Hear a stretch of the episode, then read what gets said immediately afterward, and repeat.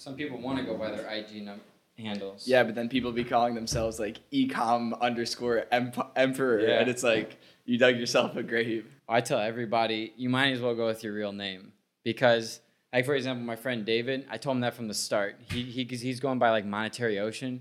So like when I had him on- Monetary Ocean. yeah. So Okay. when I had him on the podcast, Uh, that's his personal. That's his personal. But it, his real name's David Mueller. But he also goes by David Mueller of Monetary Ocean.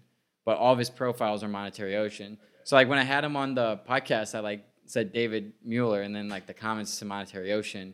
Yeah. It's like one of those common things because I think sometime in the like late 2000s, early, like when social media came around, I think people started realizing that people become more attached to personal brands than brands. Yes. Yes. So putting that brand divider, I don't think it's a good idea. also, especially when you're naming yourself, like everyone you know in our space at least is doing like ecom, and Yeah. then, like for me it would be the ecom Noah, just an example. But what if I don't do ecom in a year from now, and then I'm stuck with that handle, or even if I switch my handle to something, people are gonna know me as ecom Noah. Yeah. I don't want that to be my name. Like when people say Noah. They say Noah Tuck or Mhm. Noah Tucker, but like Noah Tuck is still me. It's still my name. That could be, you know, anything. Noah Like, Tuck. yeah, Do you know Ecom Lifestyle?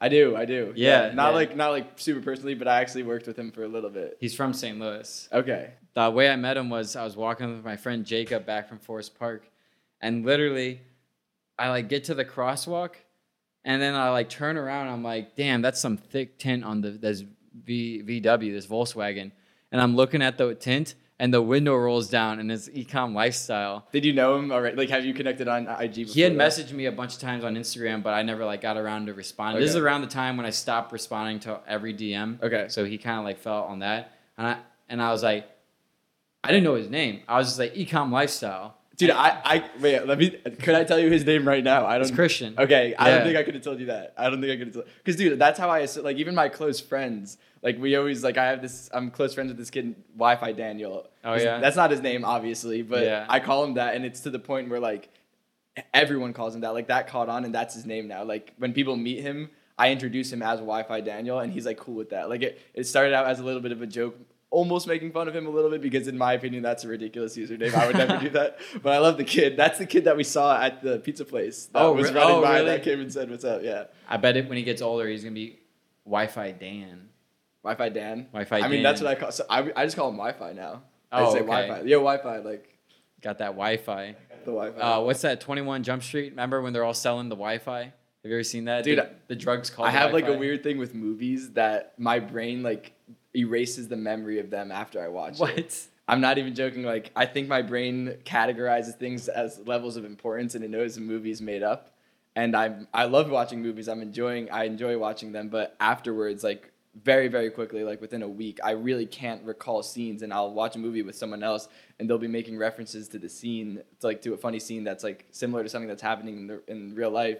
And I'll literally be like, I don't remember that happening. Weird. Yeah. I have a weird thing with movies. I, it's not so much anymore, but there's a period where it's like, I think it was when I got into the ecom space and I realized how many fucking fake people there are. They're like truly like outside of ecom, like all, anyone in like If you just go on, Inst- spend five minutes on Instagram, you'll find a lot of them. like the people who are only on Instagram and like Yes. they, they're able to hide behind that curtain. Yeah. Like I, w- I became so about keeping it real, keeping it authentic. Yeah. That I couldn't even watch a movie because I'm like, these fucking people are acting. Dude, I'll get I'll be watching a movie and I'll get into the mindset of like thinking how they're on a set. Yeah. Like and they probably practiced these lines a hundred times and they probably did this exact scene I'm watching ten times before this one take that was good enough to like get produced. Exactly. And then I'm like, this is why am I wasting my time looking at this screen right now? Yeah. But it is, but like also once I get into it, then it obviously is entertaining. Yeah. Anyway, so we're out here in Florida, and it's been raining like crazy. Have you ever seen this much rain recently? This is very, very typical Miami weather. It'll like be Oh. raining for like a couple hours and then be sunny for a couple hours and then just kind of go back and forth throughout the day. That's like very normal. I haven't seen the sun one time since I've been. Have you not? Three days so far, no sun. I, feel got like- here Monday. Okay, that's yeah, that's bad luck. And it's been. luck. It's like I guess right now it's not too much pouring, It's not but too bad. It was earlier today. it was like all day and all night, Really, was it all night? all night because that Airbnb I was telling you about. Yeah, yeah. the the good room it doesn't the doors don't lock all the way so when it's windy it feels like oh, someone's Oh, God. breaking in and so it, i always feel like the, an intruder is about to come I, that's that's surprising considering like in Florida, every house like has to be hurricane proof. Oh, really? And that does not sound hurricane proof if it's shaking from a little windstorm that happens every other day. okay. Well, I mean, yeah, they have. There's some sketchy things going on. Seems like there's a lot going on with that Airbnb. For sure. There's a lot of weird things. Put me in a bad mood for a bit, but among other things, as you know. yeah, but yeah. that we're all past that. Now tell me, you got into you started all of this with drop shipping, right? Drop shipping was yeah the first the like, Twitter. business venture that I did. Yeah. Was it POD? It was not. No, it was just straight up drop shipping. So I was this was all right, so the first drop shipping store like I ever built. It was right after my I graduated my senior year of high school, got accepted into University of Miami, which was my dream school forever. Like that was the only school I ever wanted to apply to. Yeah. Just graduated from high school, living in New Jersey, about to go to University of Miami, starting new life. I was super excited.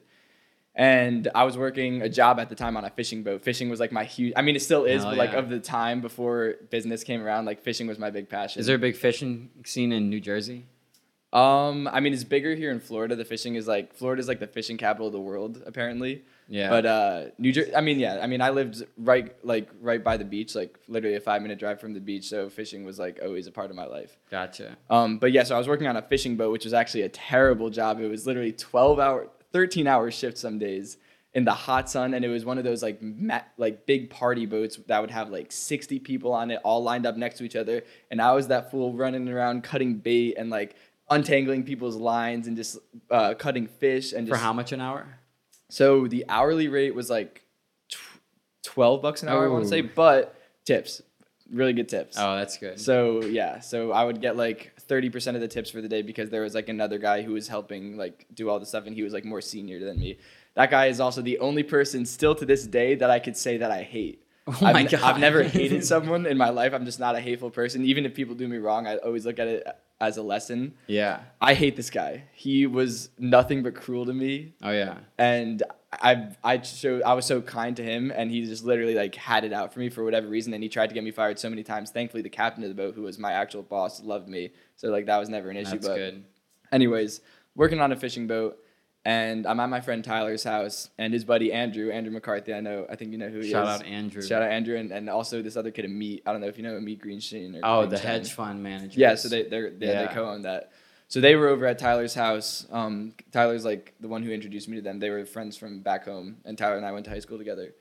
They were over, and we were just catching up. They would come every year, and we'd go fishing. Um, but they were telling me about how they were making money, and usually they were just like playing around with Robinhood like every other year that I'd met them. But this time they were. They, they told me about Shopify and how they had their own business, and I was like, "This is the fucking coolest thing I've ever heard." Yeah. So they told me that they had like they each had their own store. Me and Andrew each had their own store that were selling like bikinis and rompers. Um, and I Such to- a classic me, yeah. story. To me, I was like, you don't know shit about women's clothing. Like, how could that be the business venture you take? And they were just like, it just sells really well. And I was like, fair enough. So I was like, how much are you making? And they're like, a couple hundred bucks a day. And I was like, what's the work you're doing? And they're just like, we just run the Instagram accounts. That's it. There's no Facebook ads. There was Oh, no wow. nothing, bro. Just So they own the influencer pages. There was no influencer page. Wait. Oh, the Instagram account. They the they made a brand page for the stores. Wow. And they would do giveaways. I mean, they were very active on it, and it was with their own. They were doing it themselves. They didn't have bots or anything at the time. We didn't even know about that stuff. This is like 2016, 2017, I want to say. So they were doing all that, and I thought it was the coolest thing ever. And I was like, I said to them, I was like, look, I'm sure you get this all the time. But if you show me how you set up the store, I promise you I will not let you down as far as like following through with it. Because I'm sure everyone is like, oh, that seems cool. Like, I want to do that. And then they show them like how to set it up. And then they just kind of, you know, realize it's hard and give up. I was like, that's not me. I will go hard as fuck on this. Just please show me like the basics of how to set it up. So really all they taught me was they didn't even teach me. They just told me sh- about Shopify and Oberlo. They just they're like look up Shopify and Oberlo. And I was like, okay, I have a place to start. So I went home that day and I was super excited. I was calling my mom. I was like, mom, I'm gonna start a business, and she's like. Good, good job. Hell I yeah, just, I just good. like everyone. I was just super like I was on a cloud that day. I was like I found something because 200 bucks a day would mean I could quit easily quit my uh, fishing boat job, which was torture at the time because this one dude that hated me for whatever reason was literally trying to make my life hell and I was working 13 hour shifts not getting any sleep Fuck and I was like this just this just doesn't feel right like it just didn't feel right so I was like this is my ticket out of this so Tyler and I partnered up on a store and we were like let's do bikinis and rompers because that's what we know works so we made a clothing brand we called it Anna Claire clothing and it was very simple Shopify Oberlo like out of the textbook setup just like very straightforward Um, and we want the whole thing was gonna be like Brazilian style bikinis and rompers because I'm half Brazilian. My mom is fully Brazilian, so she was gonna like help us name the clothing like Brazilian names and stuff, and just like keep it a Brazilian theme. So we built the store. I pretty much did all the work, honestly. Like I built, uh, imported the products through Oberlo, just like made a very out like textbook drop shipping store. Just like exactly what you would expect. Like whatever you're Yeah. picturing is what it is. Um, and basically, we didn't know about Facebook ads. We didn't know about like a Twitter method, which I'll I'll touch on later. But we didn't know about any like traffic methods. We just had a Shopify store. It probably took us like two weeks to build the whole thing. And we were just like, okay, now we need visitors, obviously. So we were just like, let's just do what Andrew and Amit do. So I made an Instagram account, and I was like, all right, I'm gonna stick to this. Like I made I made a set of rules that I'm gonna follow with the account, and I'm, I was like, I'm gonna stick to this. Three feed posts a day, two stories a day, recruiting ambassadors, and then every hour we had I literally had a timer set on my phone. Every hour on the hour, I would follow people that followed similar brands until Instagram blocked me. Then unfollow people from an earlier batch that I followed until Instagram would block me from doing that. And then DM people, just random people to be ambassadors, like a copy and paste message. I was doing this with my own two thumbs. Like I wasn't like using any of these like Jarvee bots or anything. I was literally just doing this until Instagram blocked me from doing that. So this was your only traffic source. Was just yeah, was just following and unfollowing people with my own thumbs. Classic. I'm not and posting three times a day. I was doing giveaways. I would do like a free plus shipping Friday or something like that.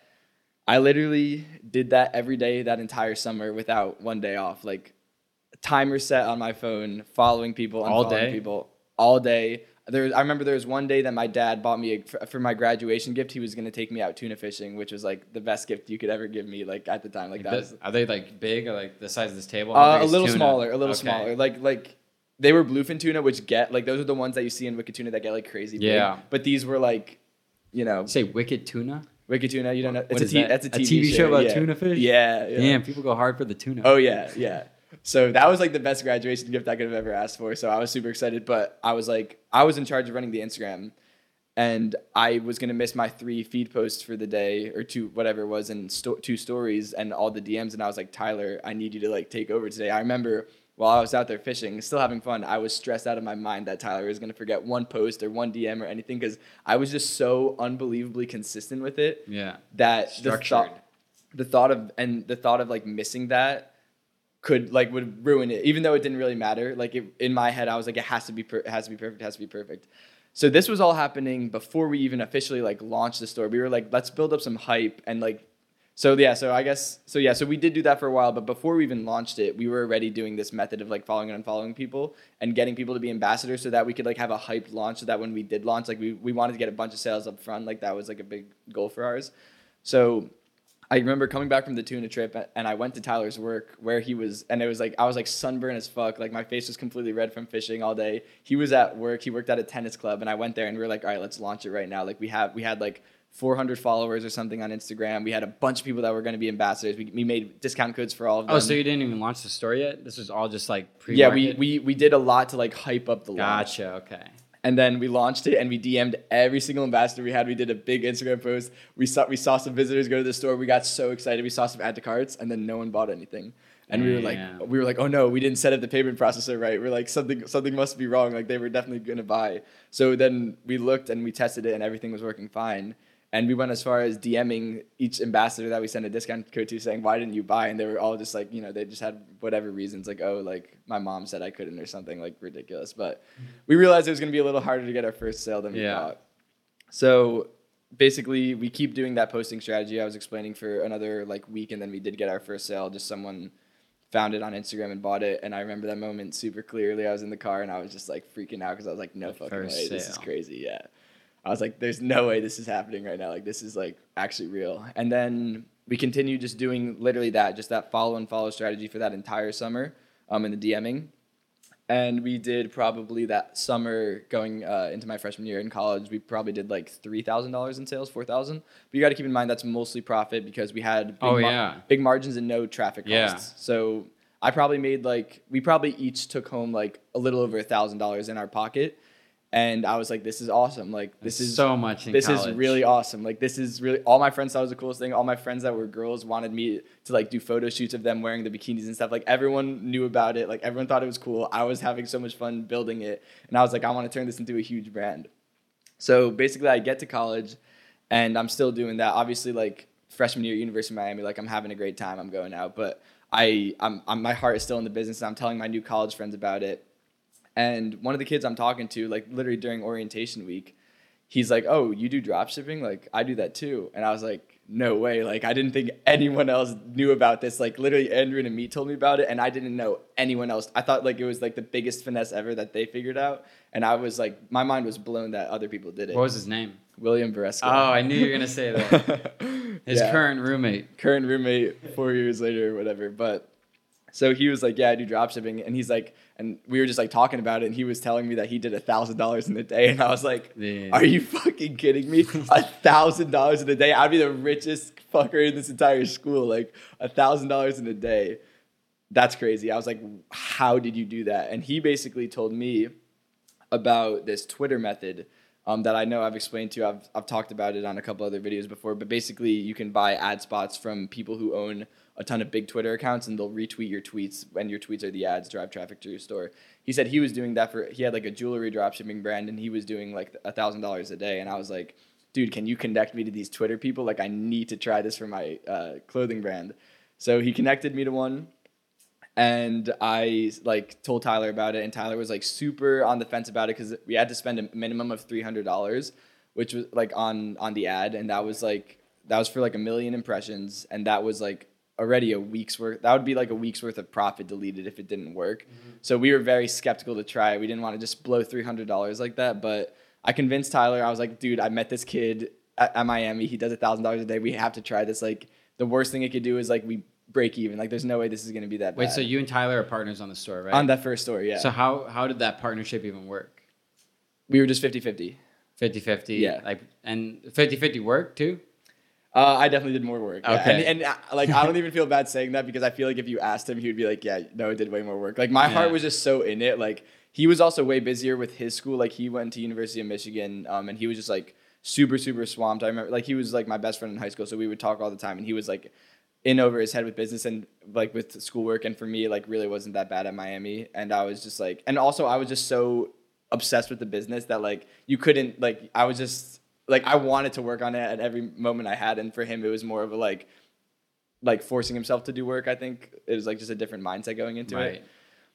Anyways, I convinced him to do it. We run the ad spots. Um, I like literally made a little. I made a Twitter account, posted a tweet. I was like, all of our bikinis are on sale today, or something like that, and and the link and like a few pictures of the bikinis.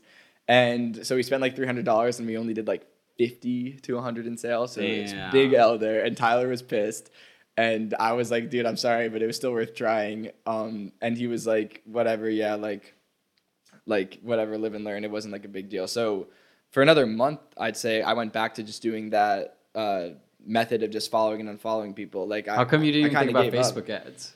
I didn't. I've never heard of Facebook ads. Wow. Yeah. Like even in your research, you didn't find anything Maybe I heard Facebook? about it briefly, but like it was not anything I was thinking of at the time. Did you like YouTube a dropshipping tutorial? Yeah. Was it Dan Dasilva's? No, no, no. Really? That's the that's the first and only dropshipping tutorial I ever watched was Dan Dasilva. I don't think I watched like a full tutorial because like Andrew and Amit kind of gave me the basics, and then Mhm. I, I'm a very big like trial and error, learn by doing guy. Yeah. So I don't even like. I'd rather like make mistakes sometimes and just like learn from that because then it's really ingrained in my head. Gotcha. Um, but basically we went back. Yeah, we literally went back and we were still just doing like a hundred ish dollars a day, just like following and unfollowing people. And I was like, whatever, this is how it's gonna be, I guess, and we'll just slowly grow. Um, we had like probably like seven to ten thousand followers on the account at that time, so it was definitely growing pretty fast just from following and unfollowing people. But I remember one day I was sitting in my dorm right after I was doing homework or something, and I'm scrolling through uh, Facebook and Instagram, like either Facebook or Instagram, and I keep getting an ad, and they're all different stores, but I keep getting an ad for a free watch. So Oh, many man. times this day did I get an ad for a free watch That on brings Fa- me back. Facebook and Instagram, and I was like, "What is going on here? Like, what is the deal with this free watch?" So I click on one of the ads, and I go through the funnel, and I see that they charge like the nine dollars shipping, or whatever. I was like, "Oh, this is what they're doing," because I had already had tried free plus shipping on the bikini store, so I knew like the concept of how to profit off that. And I was like, "This is really smart." I looked at their store; everything was free, and they were just doing that, and I was like, "This is genius." I was like. I was like, we need to. So I called Tyler. I was like, we need to convert our bikini store into a free plus shipping store. We need to make everything free and just charge like twelve to thirteen dollars shipping. And then and then I was like, we need to run the ads on Twitter and do it do it all again, but free plus shipping. And then Tyler was like, hell no, Twitter doesn't work. We already tried it. We're not doing it again. We already lost $300. I don't want to lose $600. And I was like, like we actually got into a huge fight. I remember we were on the phone. I think we were like saying like "fuck you" to each other because I was so persistent and I just knew this was gonna work. Yeah. And he would not do it. But we're 50-50 partners. I couldn't do it without him. So I was like, "Fuck it."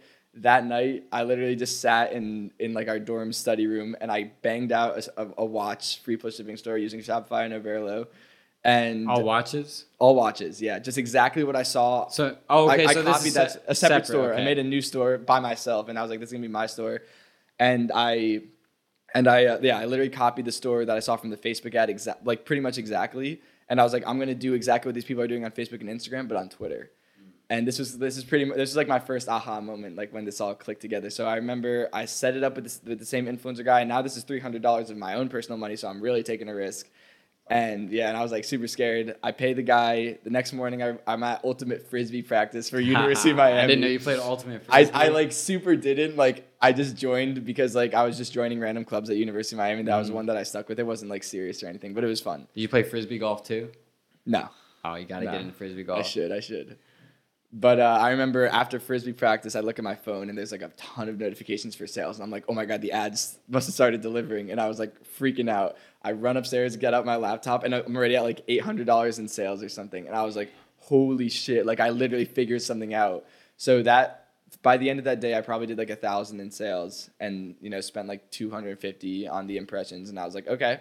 I figured something out. Like this is profitable. And I remember I sent Andrew McCarthy a screenshot of that Shopify dashboard with a thousand dollar day, and he was like, "Dude, what the fuck are you doing? You need to teach me this." Oh, so you hit a thousand before Andrew? Yeah, yeah, yeah. Wow. I showed Andrew, and he was like, "Dude, you need to show me this." So I told since he like since he was the one that showed me dropshipping, I was like, "I'm gonna tell him everything I'm doing." Student becomes the teacher. Yeah, I mean briefly. So I so I called him and I told him everything. And then he went and copied that store exactly. Oh. And then Fez made the store. Oh, no. Everyone made the free plus shipping watch store, but it was me that like and then they all also advertised with the same guy from Twitter. Like if you talk to them, they'll tell you about like this Twitter era that all started from my roommate telling me about it, telling to Yeah. tell them about it. Um but whatever, I honestly wasn't too mad about it because I was like, this guy also taught me dropshipping. Like, Right. if he wants to copy It wouldn't have happened without him. yeah, exactly. So ran that watch store for a while. For maybe like a month, I did probably like forty thousand on it, maybe like ten k profit. Damn. And I thought I was just, I thought I was on top of the world. Freshman University of Miami, ten k in my bank account. I'm like, I'm chilling right now. I was literally going out like. you can retire. Going out like yeah, literally, bro. I was going out every night. I was buying people drinks, paying for the Ubers, like just thinking that I'm set, like I'm on now. And I actually developed a spending habit so bad that my bank account went negative. And I was what? yeah, And how long after the ten thousand? like not long. Like I was spending while I was making it too. Like I was Like a couple months? less. Less than a couple yeah, months? I blew through One it. month? I blew through it. I In a month? Yeah, at least. Oh my! like, well, I guess max. you are. You're in Miami, so I'm in Miami, bro. that's a little Yeah. different. You can easily spend ten thousand like, dollars. I like I was just it, I, like it, it just money seemed unlimited at the time. It was an illusion. You're printing it. That's what it felt like. Online ATM machine. Federal Reserve. so I was like, okay, I need to not do this anymore. So I ended up closing that store down because I never tried Facebook ads. I never knew about Facebook ads. I was just doing Twitter and it wasn't getting me too far. Um, at- like it started to die down and there was nothing more I could do. So closed that store down. Um, and then basically I was like, all right, I need to make a new store and I need to do something more sustainable. So I made a new store and I knew Facebook ads was the answer to my problems. I just didn't know what to do. So I watched a YouTube video. It was by a guy named Teo Vanyo. I don't. He's like not that big, but for, he made a really good YouTube video back then about just a very simple Facebook ad testing strategy. And I watched it, and it made perfect sense to me. And I was like, I need a consulting call with this guy. So that's so it was around Christmas time now, my freshman year in college. I asked my parents for Christmas, can you buy me a thirty minute consulting call with Teo was How my- much was it it? was like 200 bucks. That was like my only Christmas present. But they got me that and I was super exci- I was super excited and I had I had that 30 minute call not like a, a week or whatever later. And this guy literally like it was just perfect timing. Everything clicked into place. He told me exactly what I like I never ran a Facebook ad before, but I got like the concept of it. And he literally just told me everything I needed to hear to like get to that next level, like just to like run something successfully. Like he just told me exactly what I needed to hear. So basically it was like a, a testing strategy and a lookalike audience strategy, very basic. And I made a new store. I started with Twitter, and I got enough data from Twitter to do his lookalike strategy without ever doing his Facebook testing strategy. And I made lookalikes with his from the Twitter data. And How'd you have the Twitter data? Where'd because I ran Twitter ads for this next product, like the Twitter imp- like the ad spot. and you can use that for the audiences on Well, Facebook. no, but I had a pixel on there. You had the a Twitter pixel, Facebook Facebook pixel. pixel. on the oh Yeah, okay yeah. oh You get what I'm saying? yeah yeah yeah yeah. Yeah. So I did. I just ran Twitter until I had enough. By just by what, Teo told me would be enough to make lookalikes, and then I made lookalikes, and they did crazy good, like two dollar cost per purchases across Oh, yeah. the board. I was just scaling it like crazy, and I was like, all right, now I have shit figured out. But I didn't know how to keep Facebook ads long term sustainable anyway, so that store ended up dying out after like two months. But I was really like I was just learning a lot, and this is right around the time I started to realize that there's a whole community of people online that do this. Like I remember I found Tanner Planes YouTube channel and Sebas's channel, and I was like, oh, there's other people that do this. And like I remember watching Sebas's and Tanner's videos and being like, these guys are fucking legends. Like I need to meet these Yeah. guys. Now they're all the boys. It's the craziest. Thing. It's weird. ever. I remember watching Sebas all the time. Now I live with him in LA. Yeah, I remember watching Dan Dasilva. And now I collab with him on a project. It's crazy. I remember Jared's ads very specifically. I just got done playing Top Golf with Jared before he came it's here. crazy. It's, It's crazy. It's very strange. Life definitely changes like fast sometimes, but yeah. So I realized there was this whole community out there of people that do the same thing, and I was like, I need to learn what all these guys are doing. So I I came up with a plan. I made a Facebook or I made an Instagram page that was like elite underscore Shopify dropshippers or some, something along those lines that like it was supposed to be look like it was an exclusive Shopify dropshipper community for only the successful people and I followed other people that I knew were successful and and myself and basically started DMing these people I was like oh I see this page follows you like we should like connect and I tried to make it like I was also part of this exclusive community Yeah. and it worked and I started DMing these people and I was like let's get on a call and basically, it was just a very simple value exchange in every call. Nobody had ever heard of my Twitter method. So I would call these people and I would teach them this Twitter method. And in return, they would give me some piece of Facebook ad knowledge or something. But I was giving away the same Twitter method to everyone I spoke to. And they were all teaching me new stuff. And I started learning a ton about Facebook ads from all these different people that were doing the same thing I was doing. And then I was, so like I learned a ton from that. And then I just started like building a personal brand. I like I, I didn't know what I was doing, but I wanted to like make more money by coaching people. So I started running like an uh, Instagram story. I had to just gain followers, and like if people DM'd me, I would like figure out some sort of coaching package. But it was completely unorganized, and I had no idea what I was doing. So I stopped that real quick because it was just not sustainable, and it was taking up too much of my time. And yeah, I mean that's like that's like basically how it got started. I mean, obviously there's a lot more since then, but that's uh that's like when I started meeting people. Like I met Tanner not too long after because I was like gaining followers and like people started to find out. I was posting my screenshots too. People were seeing I was doing really good numbers. Um, and I was teaching people about Twitter, so people would fuck with me. Like I would teach them something that they've never heard about before. Everyone was teaching the same Facebook ad strategies. I had something new, so people thought it was really unique, and I just kind of started networking from there. Yeah, the value exchange is important. Very important. Because a lot of people they, it's because if you didn't have that to offer, do you think these no one's would- gonna give me anything. Yeah. Yeah. and I wouldn't. I wouldn't want anything because that just feels wrong. Like I'm not there to. I hate the you know this phrase like let me pick your brain or whatever. Like Yeah. obviously that probably gives you chills from the amount of times you've seen it in your DMs. It's it's probably way worse than mine. I mean your DMs are probably way worse than mine, but I just hate that whole like taking without giving kind of mentality. Yeah. Especially if I don't know you. Like if you're like a childhood friend, like you're getting put on. But like I had someone text me yesterday. He was in that fraternity I joined for a short little period. Yep. He was four, three years older than me. We never had any in-person conversations, and he's been hitting me up all the time as if we were buddies or something. I never even spoke to this guy before. He also mentioned he's a financial advisor, of course. You ever have financial advisors from your past life hit you up? I don't think any. I'm a little younger than you still. I don't think like is my if I were to stay in college, I would be a senior right now. So most of my friends like haven't gotten to the point where they would oh, be yeah. able to. it's coming. It's but it's on the way. I It's guess on the way. It's I the way. guarantee it.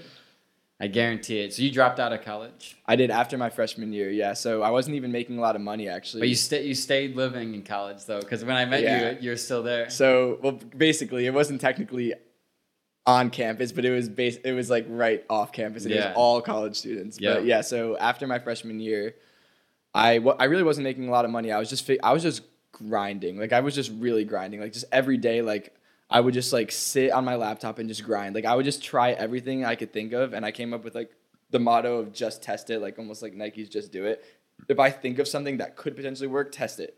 Everything. Like there's no reason not to test, especially from a marketing perspective. Like if you're not testing things, like even just with Facebook ads, as simple as like testing audiences. If you're not testing everything, then you're not you're not getting a big enough sample size to make effective decisions. So I just really got the mentality in my head to just test everything I thought of, and I was just grinding, like not even making money, but grinding. Yeah. And I knew that I didn't want to go back to school. I was already deep in the whole community of these online entrepreneurs, and I was in love with it. And I was just, it was like a lot of conversations with my parents, but basically what we agreed upon is that I'll take a semester off because I would technically be allowed to go back to college after. So they were in their heads, they were like, okay, he's gonna go back after one semester. But to me, I was like, I am out of here. Yeah. Uh, when I dropped out, I just told my parents, no conversations at all. I mean, yeah. This is what's happening. It was weird because when I woke up that morning, I had no intentions of dropping out. oh really? By 1 p.m., I already convinced myself. Okay, it was that- definitely more of a gradual process for me. Yeah, it was weird because it was it was just the influence of going to Los Angeles, like my first big city, living there for three months, and then coming back. Okay. And I'm like, I'm Once you see it, once you get the taste, Yeah. you you get hooked. I'm like, there's no way that I, I go to, I there's no way I drop out, go to LA, and not become successful. I knew it's not one of those things where it's like I was telling myself I'm gonna do it. I already, I knew for a fact. I knew for a fact. It already happened, just time hadn't caught up. Exactly. It's already the reality of my brain. Fuck manifestation, bitch. This is reality. and that that is what manifestation is. No, okay, so manifestation puts a that word Yeah. puts a barrier between your thoughts and reality. I don't know what you guys are talking about when you talk about manifestation because my thoughts are my reality. It's not my thoughts are manifesting into reality. Okay, okay. My thoughts are reality. Okay, fair enough. I feel like when I'm talking about manifestation, even though like that's probably technically correct, but I'm thinking the same way you are. That like my thoughts, Yeah. like it's already happened and time hasn't caught up yet. Like I, I definitely believe in that kind Well, of thing. I think it's kind of similar to the I am I'm statement. Like in the new versions of the Bible, they took out all the I ams or a a lot of them and a lot of weird like information that was really powerful, and they turned it to I'm okay. because I am is the biggest, most powerful statement that any human can even consider. And so when you say I'm, like say um, I'm a millionaire, or or say you want to be a professional singer, I'm a professional singer. I am a professional. I singer. am Yeah. a professional It's like singer. it's like fact. It's It- just like engraved in the tablet. It Like- triggers something in the brain that I feel that. I'm doesn't. So, So, what's when- your what's your theory on that being removed from the Bible? I I was actually told this um, by one of my mentors slash friends. He said that it was just a way to weaken people. Okay. It was just a way to weaken people. And there's so many things because someone else I know knows someone who worked at the Vatican for a while. And I wish I could share the stories of- because they have a mile long secret basement. Have you did you know that? No. So they have a mile underneath the Vatican and it's a secret library that nobody's allowed to go into. The the Library of Alexandria burned down in 1300, 1200. So we lost all, a lot of information. All that information is backed up in the bottom of the Vatican. Interesting. So what are they hiding? I'm starting to get very questionable with the Vatican. There's a lot of Okay. sketchy things that go on there for Interesting. sure. Interesting. If you really look deep into it. I have not. Well, like the the Pope stepped down for the first time in history recently. What's that about? You know, Dude, I don't know. there's a there, I get into conspiracy sometimes, yeah, yeah, and there's a lot of conspiracies surrounding that, dude. yeah. But one conspiracy, my conspiracy with Miami is that all of these buildings were built by the people who smuggled cocaine in the 80s. Okay, I mean, Brickell specifically. Yeah. This is like these buildings are all like three years old. Yeah, Oh, you still think? I still Oh, think okay, so. okay. I was talking to my friend about that last night. I'm like, damn, Miami sure does have a lot of really rich people, Yeah. and it's very confu- like it's very confusing how a lot of these people have money. You ever notice that? Yes, absolutely. but yes, but I feel like they're just doing like really sketchy stuff. Like exactly. But yeah. like not, like not like as like robust as like bringing cocaine to the Yeah. United States. well, Like I think those people all started going in investment around here because like Miami used to be a retirement home yeah, basically yeah. until like the late 70s when Castro sent the I think it was like 10,000 right Cubans I think 10,000 or 100,000 of the wor- the worst people in his country all the criminals the Oh, rapists Okay, okay. I forget the deal he had with the United States. He claimed they were refugees, or they claimed they were refugees. Okay. But he finessed the United States and literally just sent the worst of the worst from the country Okay. over. Okay. Which is why they came in Isn't here. that like what Australia is to like the UK? I don't know. like I know Australia, nothing about that. I think I could be to, I could be totally wrong on this. I think Australia was like originally like an island for prisoners from England. What? Yeah. When was this? Dude, I have no idea. This is like what Will tell tells me. He's dating an Australian, so like he gets all the news. Damn. So it's like a large Alcatraz island. Yeah, yeah, And Australia is a co- country, right? yeah, and a continent. And a continent. I think so. Yeah, eh, Is it the only country continent? I believe so. I believe so. It's possible for a continent to be a country. I mean, we could definitely Google this. I know some some people are listening to this Some right people now. are Like, what are you guys talking need about? to go back to college right now. we went from talking about the Vatican to drug smuggling to to geography really quick. real quick. So you so how, how have you liked living in Miami? Okay, especially when you didn't have too much money to making a lot of money because Yeah, I feel like Miami's way funner when you have the money to blow. definitely, it's definitely a city as Los Angeles is probably a little less so in Miami. That like, yeah, obviously, mo- like money is king, and like there's a lot you can't do without it. Um, so yeah, so like I so after I dropped out, I finally convinced my parents. Like I wasn't even officially dropped out. I was taking a semester off on paper, but in my brain, I was very dropped out. Me and all my buddies from college, like we got like four of us got an apartment right next to campus together, and like that was so fine with me. Like not only was it cheap, but I did not want to give up the college lifestyle. Right. Like just because I'm not taking classes doesn't mean I don't want to have fun. Like I don't know why that people always like associate this too. They're like, oh, if you're not like, they're like, oh, you have to like give up drinking and partying and having fun. I'm like, fuck that. Like I'm still trying to live my life and like do fun shit with my friends. I loved all my college friends. Like I'm still v- close with all, like literally all of them. But class wasn't for me. Like that was the difference. Like while they were in class, I was sitting home grinding. Like, but besides that, What was we your s- We still saw eye to eye. Oh, it was, it was high. It was high. I don't remember exactly. I mean, in, in high school, it was like 4.1 or something out of like a, a weighted scale or whatever. But I definitely took school seriously. I, like I wasn't one of those kids that like knew that they were gonna do something like this and like was just like kind of fucking around in school and just like grinding. Like in high school, I was a good student for sure. Like, and it was just because I wanted to go to University of Miami so bad, and I knew I had to have good grades. Right. So I literally like that was the only motive in my head, and since that was like since I put my mind to that, like I was gonna do that, like make that happen no matter what. So I was definitely a good student. Yeah. You know, Sebas had a 5.5 GPA. Really? Yeah. I could see that. I just realized something. Uh, we never we didn't turn these on this table. Oh, should we? Might as well. I think we need to. Uh, you need To, Is it a process? Uh, well, there's that cord behind you. Oh. You'd have to plug that into the box underneath one of these legs. Oh, there we go. Damn, now we're really in Miami. Good vibes. Good vibes. Yeah. Very exhilarating. Got my Tesla cup. Yep. And you're basically dropped out at this point, living the college lifestyle. At that point, yeah. Where'd you take it from here? Because that's is that around when I met you, or did you stay there for a while? That well, you did meet me like the first time we met. I don't know if you remember, but it was like right outside that apartment. Yeah, no, I remember up. that. Okay, yeah, yeah, Yeah. So yeah, that was right when we met. Um, yeah. So I was just grinding, but I really wasn't making a lot. Like I was grinding, and I was making enough to like pay my rent and pay for food, but that was really it. Like I re- I wasn't like stacking cash at all. Um, and that's when so that's when I met Luca. I was at I met Luca actually the first night I moved into that apartment. So it was right after I dropped out. The day I got back, the day I got back, I went to Luca's house, but it wasn't even to meet Luca. That's just what it turned into. But basically, this guy I met on Instagram, his name was John John Mancini. He he called me. He saw like I posted a story that oh you just unplugged it, bro. Oh my God. Do you have to do the whole remote thing again and everything? yeah, I think we Oh, might, I think we might as well just leave it off. It's Fuck not it. meant to be. Yeah. Um, but he like I posted a story of the new apartment, and he was like, "Oh, you're in my." And I never met this kid before. He just hooked me up with the, the JetSmarter membership, so I could get those uh, empty leg flights. So I just knew who he was. He replied to my story. He's like, "Hey, do you want to play poker at Supreme Patty's house tonight?" And I was like, "Yes, that sounds lit." So me and my roommates and this girl I was hooking up with at the time, we like all went to Supreme Patty's house that night with this guy John Mancini, who like I didn't even know who he was. And how do you know who you were? How do you know who I was? Yeah. From Instagram. Gotcha. Just from okay. Instagram, yeah.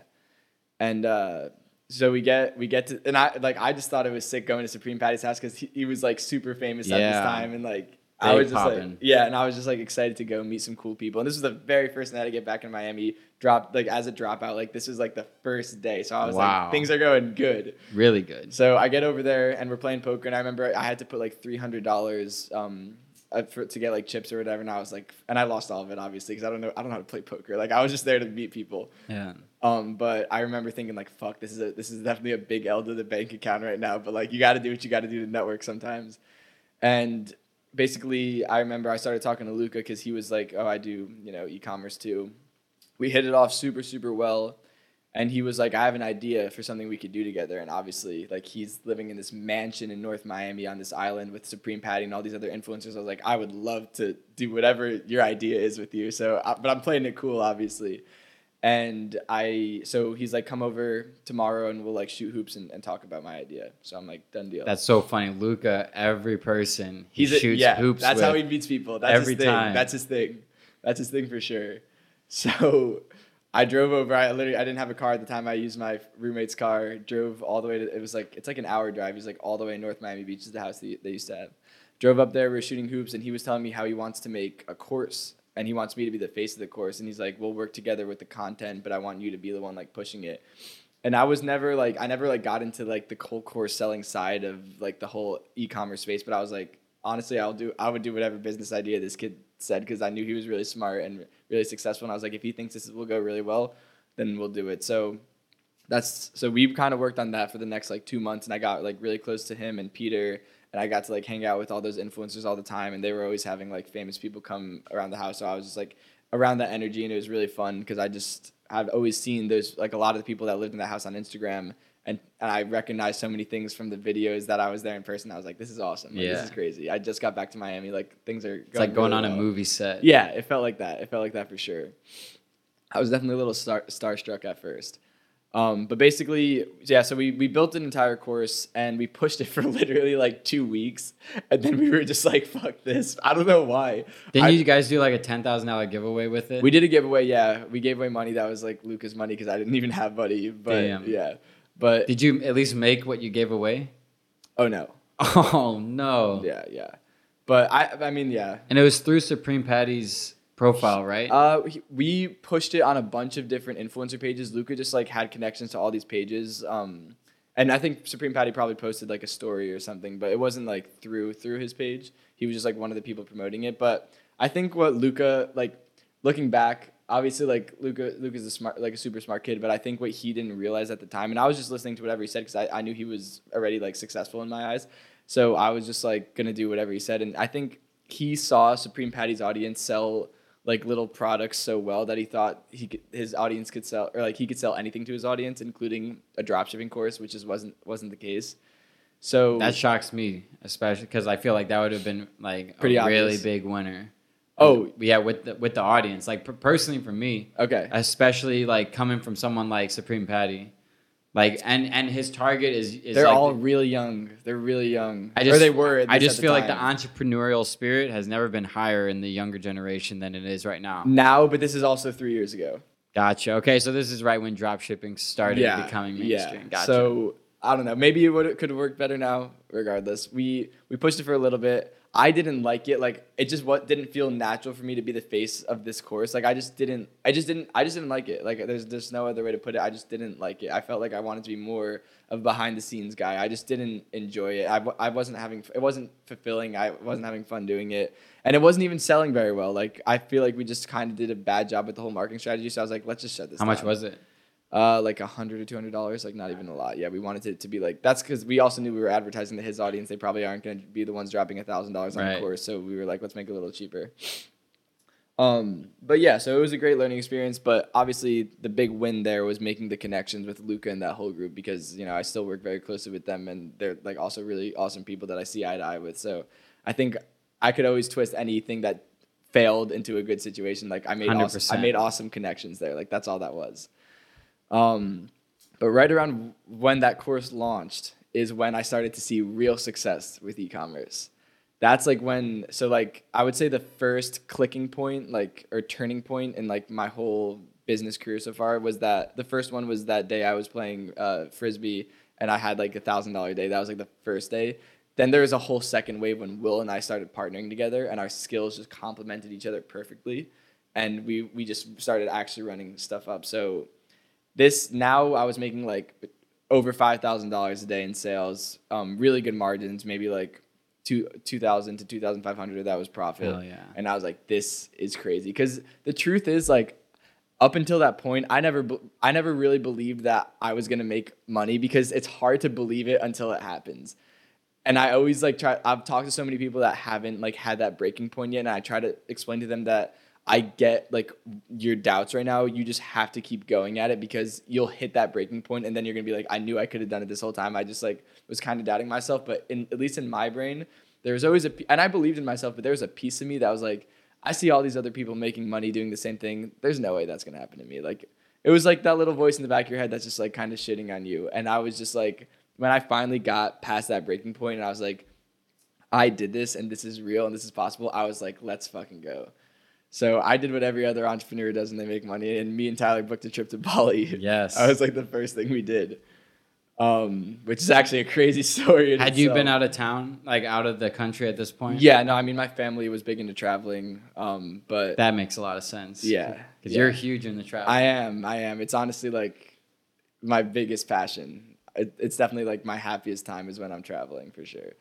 Bef- like pre-COVID, I would just get so like I would just hate being locked up and locked up. Like I could do whatever I want, but I would just hate like being in the same city for so long. Even though I love Miami, I would just kind of just like feel the need to go somewhere. And thankfully, I have like so many other entrepreneur friends that can be as spontaneous as I'd like to be, and we Yeah. just like book random trips. Like literally Barcelona, we pl- we booked it like four days before we went, just like trying to be as spontaneous as possible. Those are the best. So fun, so fun. No plans ever. Yeah. Yeah.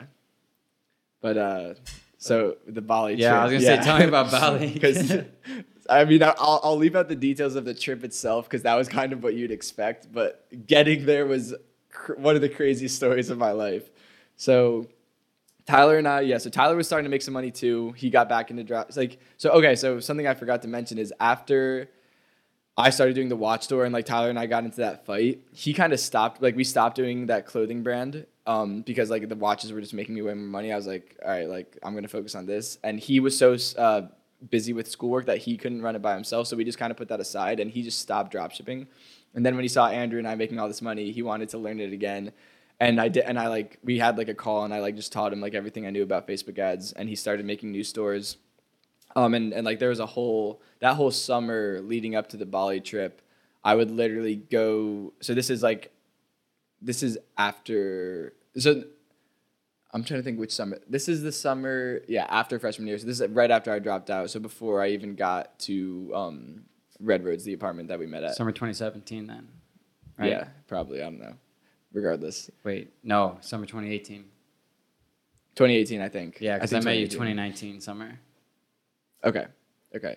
So yeah, so I would go to his house every day and we would just work together, like literally, or every night. Like I would just like be working, uh, like on my stuff during the day, and he would actually have work during the day, and then at night, literally every single night, I would go over to his house and we would just work on stores. And he made like four or five stores that all failed, and then he made like another one. I don't even remember what the product was, but he finally got one to work, and then he was like, all right, like he was back. Once that happened, he was back in it. Like he knew he You guys, back. are you guys collaborating on stores right now, or Me and Tyler? separate? No, you guys not. are just working together, but separate entities. Oh, at the time, you mean it right now? Right now? No, no, no. At that, because you Oh. said you're going to his house, right? No, so yeah, all separate stores though. I had my own stores and he had his. That's the best way to do it, in my Mhm. opinion. I feel like it gets Yeah. messy when it's a It- friend partnership. Yeah, you never. I mean, for Will and I, like we're, we're really close friends and we're partners, and it, and it, and it hasn't. There really hasn't been any issues because That's our good. skills, like it's like almost comical how much our skills complement each other. And with Tyler, we were just good friends and wanted to make money, and that was like the only thing that we had to, that was like linking that uh, partnership. So it wasn't it wasn't like a match made from heaven in, in a business sense, but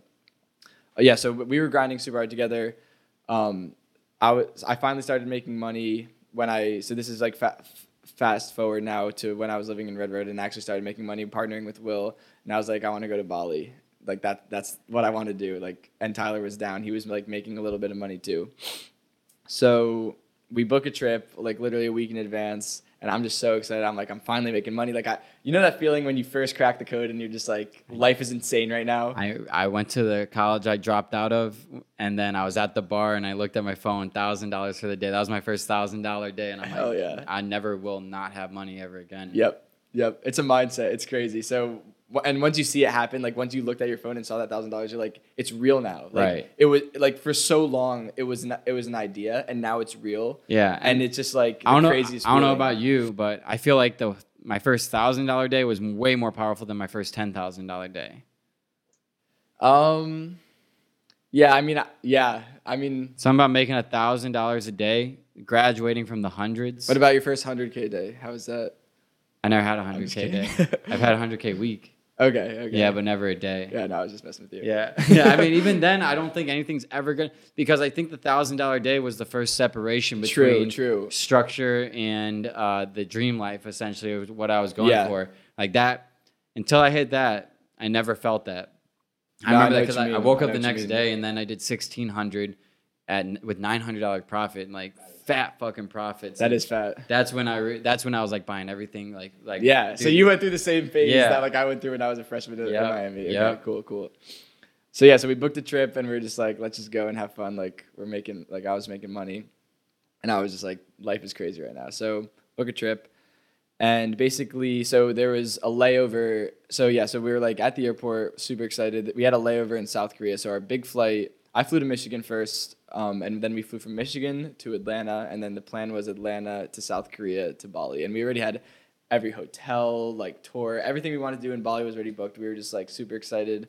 So we we fly we fly from Atlanta to Seoul, South Korea, and we get there and it's like four in the morning there, and we're just like super tired because we barely got to sleep on the flight. Obviously, we're like sitting economy, and we're just like we're just loving it though because it's like a huge adventure. This is my first time ever in Asia, so I was like, this is the coolest thing ever.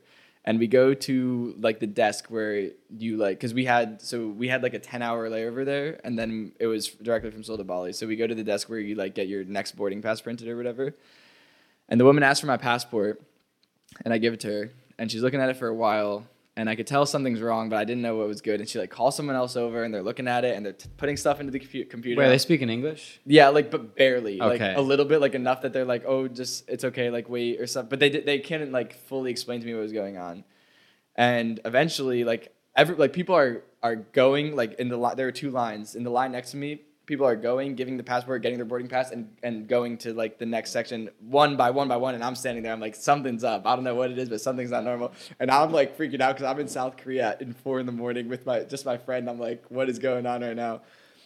basically like the, the woman calls us some sort of supervisor over and he explains to me that they can't they won't print my boarding pass from south korea to bali because bali is you know a part of indonesia and indonesia has a policy where if your passport if you're uh, an international like visitor and your passport expires within six months you can't enter the country it has to for whatever reason i don't know why that's a law even though like i was obviously not staying for six months That's weird. that's just a law that they have and i did not know about that so they were like, "There's nothing we can do. I'm sorry." And I was like, so I called my mom. We're like looking up, like trying to find loopholes. Like, what if there's a U.S. embassy in South Korea I could go to and like fin- get some sort of stamp that extends it, or like any little finesse. And then we remembered I'm also a citizen of Brazil. I have a Brazilian passport, but I didn't bring it with me, and that didn't expire for a while. But she, w- my mom was saying like maybe you could go to the Brazilian embassy and get like a temporary passport. We were looking at every option possible.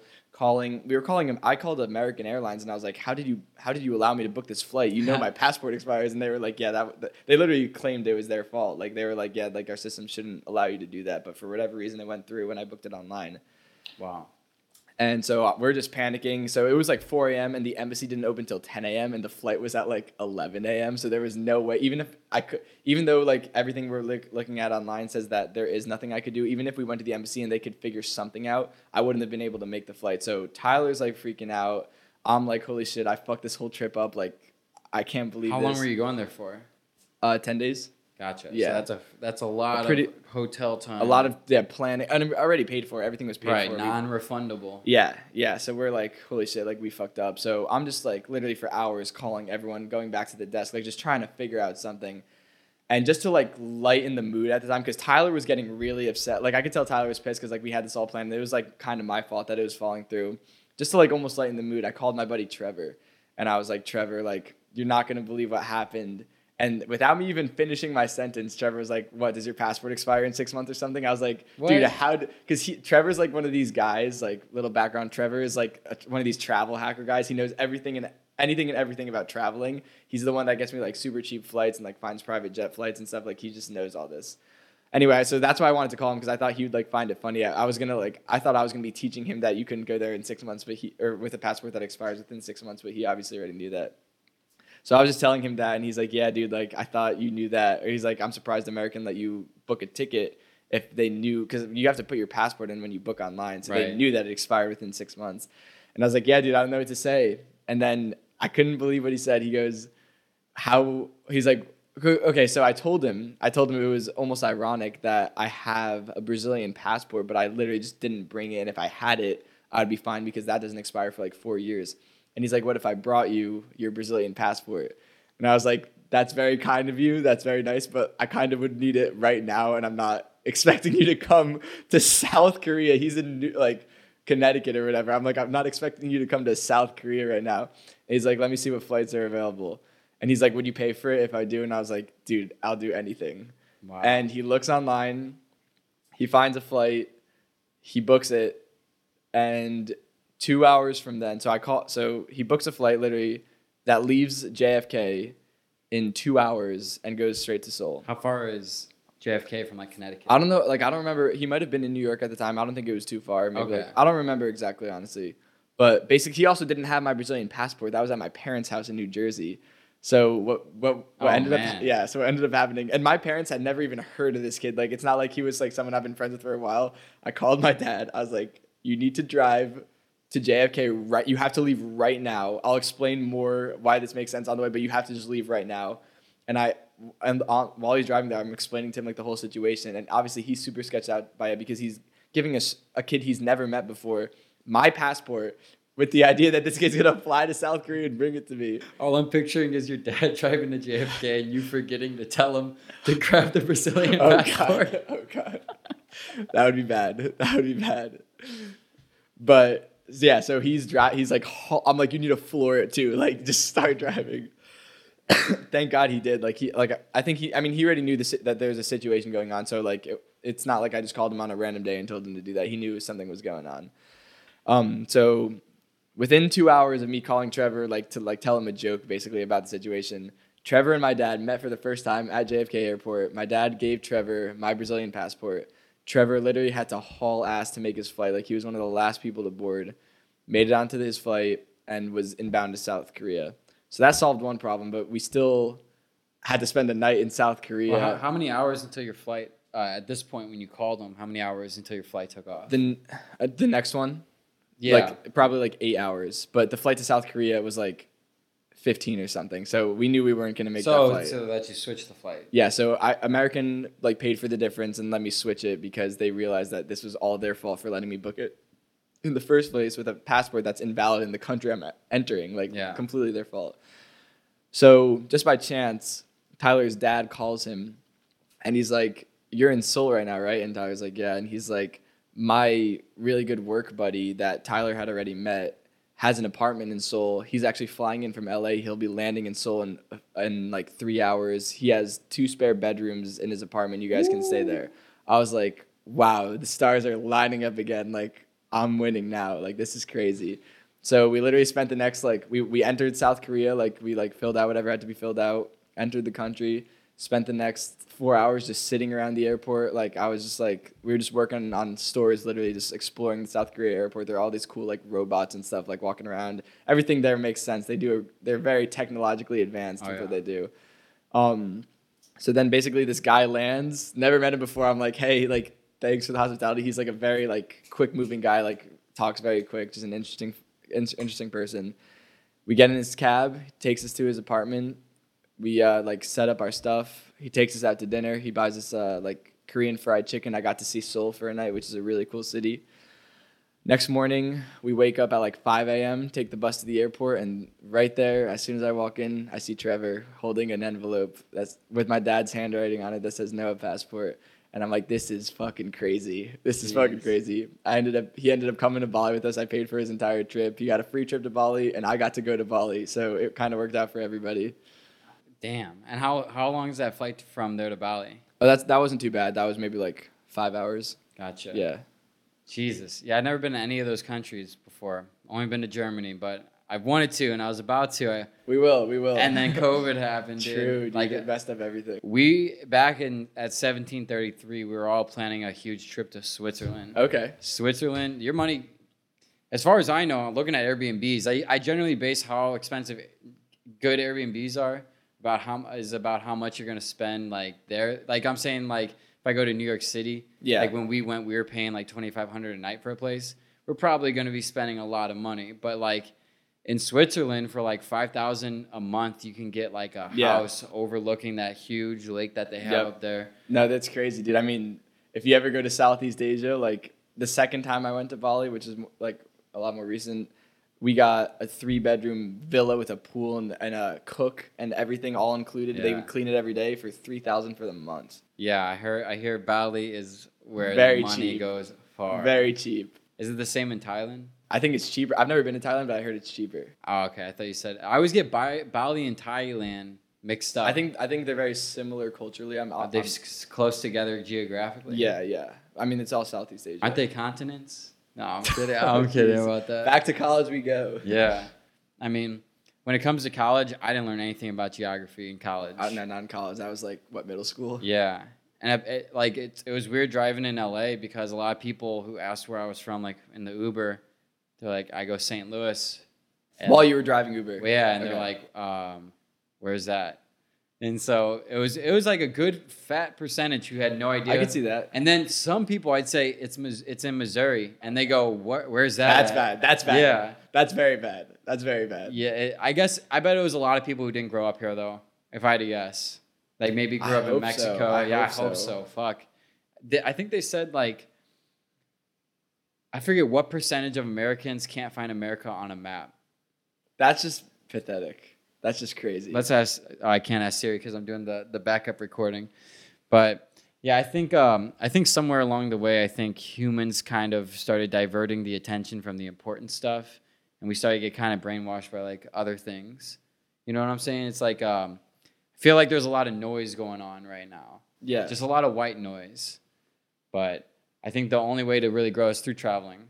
Definitely. The best way to grow is through traveling. to grow and learn, like that's like real learning. That's like how you really learn. my friend tried to convince me. He's like, I've been to eight countries. It's all the same. It's That's it's not all the same. And I'm like, That's "Ye- not true. I'm like, I have I've only been to one country, and I and even I know it's not true. I got something fucking in my eye, dude. Like, do you see me over here? Yeah, is it that bug It- again? oh, I, what if it's that bug piece that's finally secreting out of my eye? It's really oh, bothering has me. that been in there? It could be. Wish I brought an eye patch. I should. Yeah, that's what we should have done for the hat thing. Oh, true, true, true. Me and Noah have done this interview, not like this, but we did an way less, way less formal. Like, yeah, uh, we were just sitting on a couch. I think we didn't have the wireless microphone. I think it was the no, it was mic. the yeah, it was the camera. It and was it the- was at sunset, and then we just kept switching hats.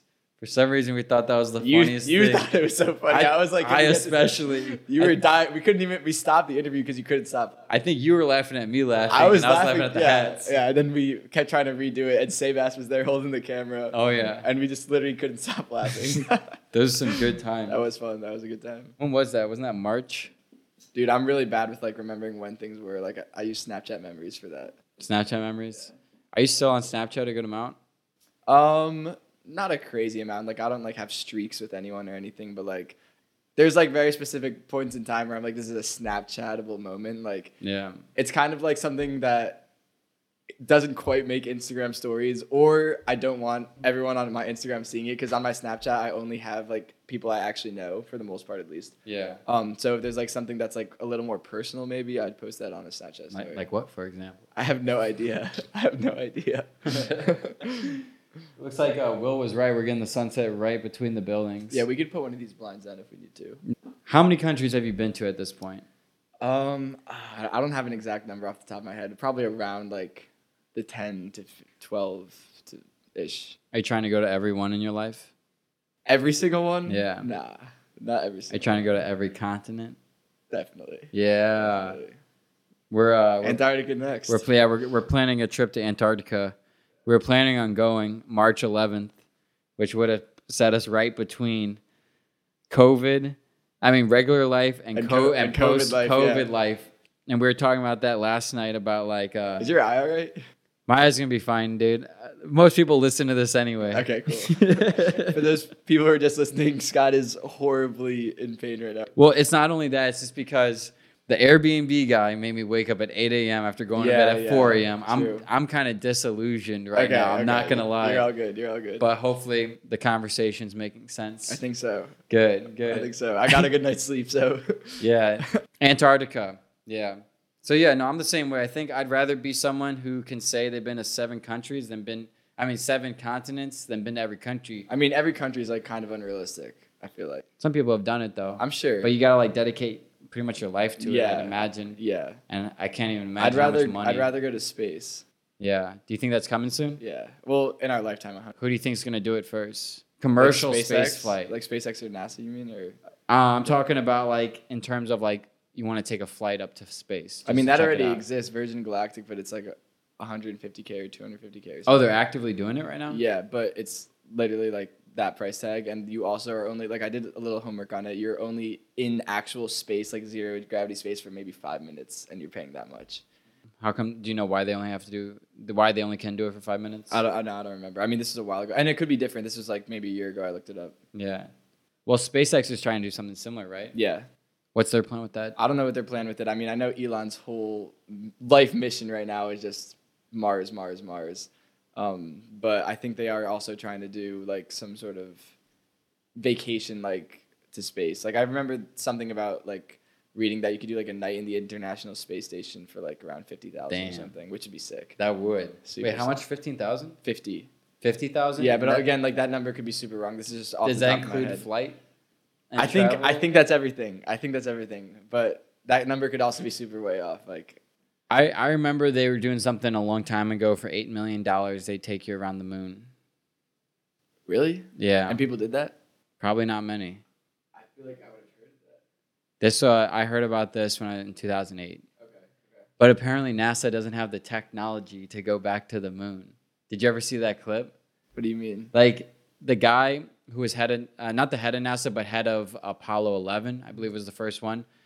He did an interview with, I think National Geographic, and he's like, me. They asked him why can't, why haven't we back been back to the moon since the 60s or 70s? And he goes, I'd love to go back. The problem is, uh, we destroyed all that technology, and we don't have the technology to go back right now. I've not heard that. And they also, guess what they did with all the original film? All destroyed. Sus. They destroyed Sus. all the film. Sus. You know my theory, my conspiracy theory on Elon You Musk got- is? Oh God. this is my own personal one. All right, let's hear it. This guy seen like when you watch the Joe Rogan interview, he's like kind of like um like doing this, kind of like he's he is um he is like He does do that. He does He's like that a with his eyes. Yeah. yeah, he's like a computer. And he's so smart. He's built He he, built three sim- major companies simultaneously. He had PayPal and all that. No, he's out of control. He's out of control.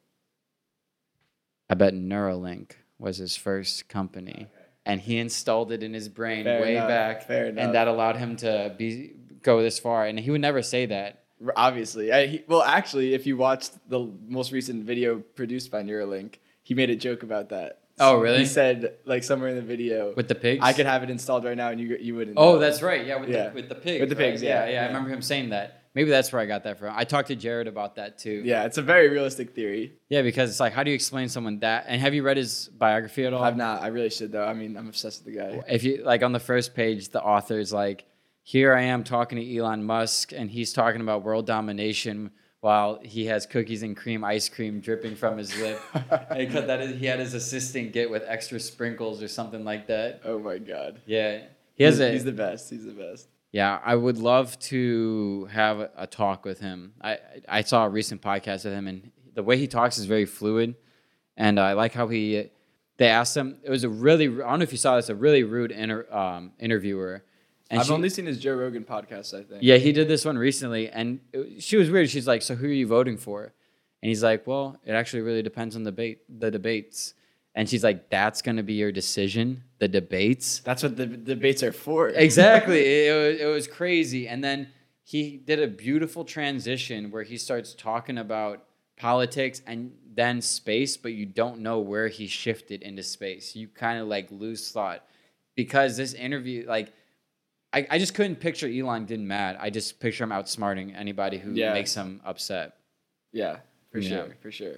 so what are you up to nowadays and and i, I saw you had a, a Ru Rublin. Rubik. Yeah, Rubik. Yeah, that was that was. I mean, that was like a uh, just a fail, veiled venture. I mean, I didn't really put too much time into it, but basically, uh, one of Will and I's stores, like we pretty much partner on all of our stores. We wanted to make a nootropic brand. Mhm. Um, so we found this company in Georgia that basically handles everything that we wouldn't want to do, which is like doing all like the lab tests that you have to do because it's a consumable product, which is like a whole different ballgame. Hell yeah. Anything you eat has to get like tested and approved that it's like safe. So Will is like big into just like just like everything health related in general. So he already knew he already had a list of ingredients that he wanted to put into a nootropic supplement. So he kind of handled that. He spoke with the uh, company in, Georgia. They uh, te- like they put the like the ingredients in the pill, test it to make sure it's safe. They bottle it and design the labels and Wow. like print it. So they handled all of that. We ordered like twenty thousand dollars worth of inventory, shipped it to our apartment. We were just gonna um, fulfill it like ourselves in the beginning, and then we we spent so much time building a click funnel and like all these websites, and we got all these professional professional videos made, and then we realized like I realized for myself if I'm gonna everyone talks about building a brand, building a brand, it's really like you have to real if you're building a brand and like in its truest sense, not when people say like oh it like I'm I'm pumping out a brand for like Q4 like when if you're really Yeah. building a brand like there's two different like people the word brand kind of lost its meaning with this whole dropshipping wave because everyone thinks they have a brand. I'm talking about like a real brand. It's very black and white what it is. If you're gonna build something like that, you have to actually truly not just pretend or not not even convince yourself. You have to at the bottom of your heart wholeheartedly believe in the product. Period. End of story. Like you have to love what you're selling, and even the month or three months or six months when the market doesn't love it, and when everyone's telling you like, no, I don't want to buy this, or no, I don't like your marketing, or your ads aren't converting, or your your Instagram's not getting engagement, that has to not even be making you think of giving up on it because you believe in it that much. That's like, the, in my eyes, the only way you could really build a brand. That's a good definition. And I started to realize that even though I actually do, do love the product and I literally to this day take it every single day, like it really does give me mental clarity and I think it's a great product. I wasn't truly, truly passionate and in love with it. Just because something's a great product doesn't mean it's I want to make it like my life mission. And that's kind of what building a brand is. Like there's tons of products I use every day that I love, but they're not like my calling. And I realized that like I was forcing myself to like be doing this building a brand thing because that's what everyone like is saying you're supposed to do. And I was like, this is not what I want to be doing. Like if I'm gonna build a brand around something, I can't just like wake up one morning and say, I'm gonna build a brand. Now let me pick a product. That's that can't be how it is. It has to be I thought of something and this will solve a problem that I deal with and then I make it or like, you know, get someone to make it and it works and I'm in love with it and I and I just can't wait to share it with the whole world so bad that the marketing just falls into place and everything just kind of happens. That's like how I see you could build a brand and if you look at any like super successful brand that's built that's usually s- relatively how the story goes. Yeah. So it just kind of felt forced. Um, it's like again, it's a great product. I really do take it every day, but I didn't I didn't see the big picture, and we kind of just give them away as gifts now. So I'll get you a bottle. so basically, what you're saying is you have a lifetime of of Rubik that you can take the rest of your life? I have life. a lot. I have a lot, but it, I think it expires in a couple of years, so I got to start like giving it away. What's the ingredient that expires in it? Um, I don't remember. I mean, like that would definitely be a Will question. He's the one who like handled. I remember there's like lion's mane mushroom, ginkgo biloba. Those are like the only two I could think of off the top of my head. But it was all just like natural stuff, no stimulants or anything. That's just like just all stuff that's good for your brain, just like to help give you clarity. That's dope. Uh, yeah. And what what other It was a good good learning experience. what other ventures besides that are you into now that you really feel the passion that you're talking about? So yeah, so now I'm building. So like I'm like I'm still doing e-commerce, but I kind of I've always looked at e-commerce as more of a stepping stone into bigger projects. Like in my in my mind, it's not only been the most fun experience of my life, but I've gotten to meet so many cool people. Like how we were talking about seeing people on the, in these YouTube videos and then meeting them in person and then becoming your friends. Like it's a crazy experience. I think the biggest takeaway from e-com are the connections. Like those I'll have with me for the rest of my life.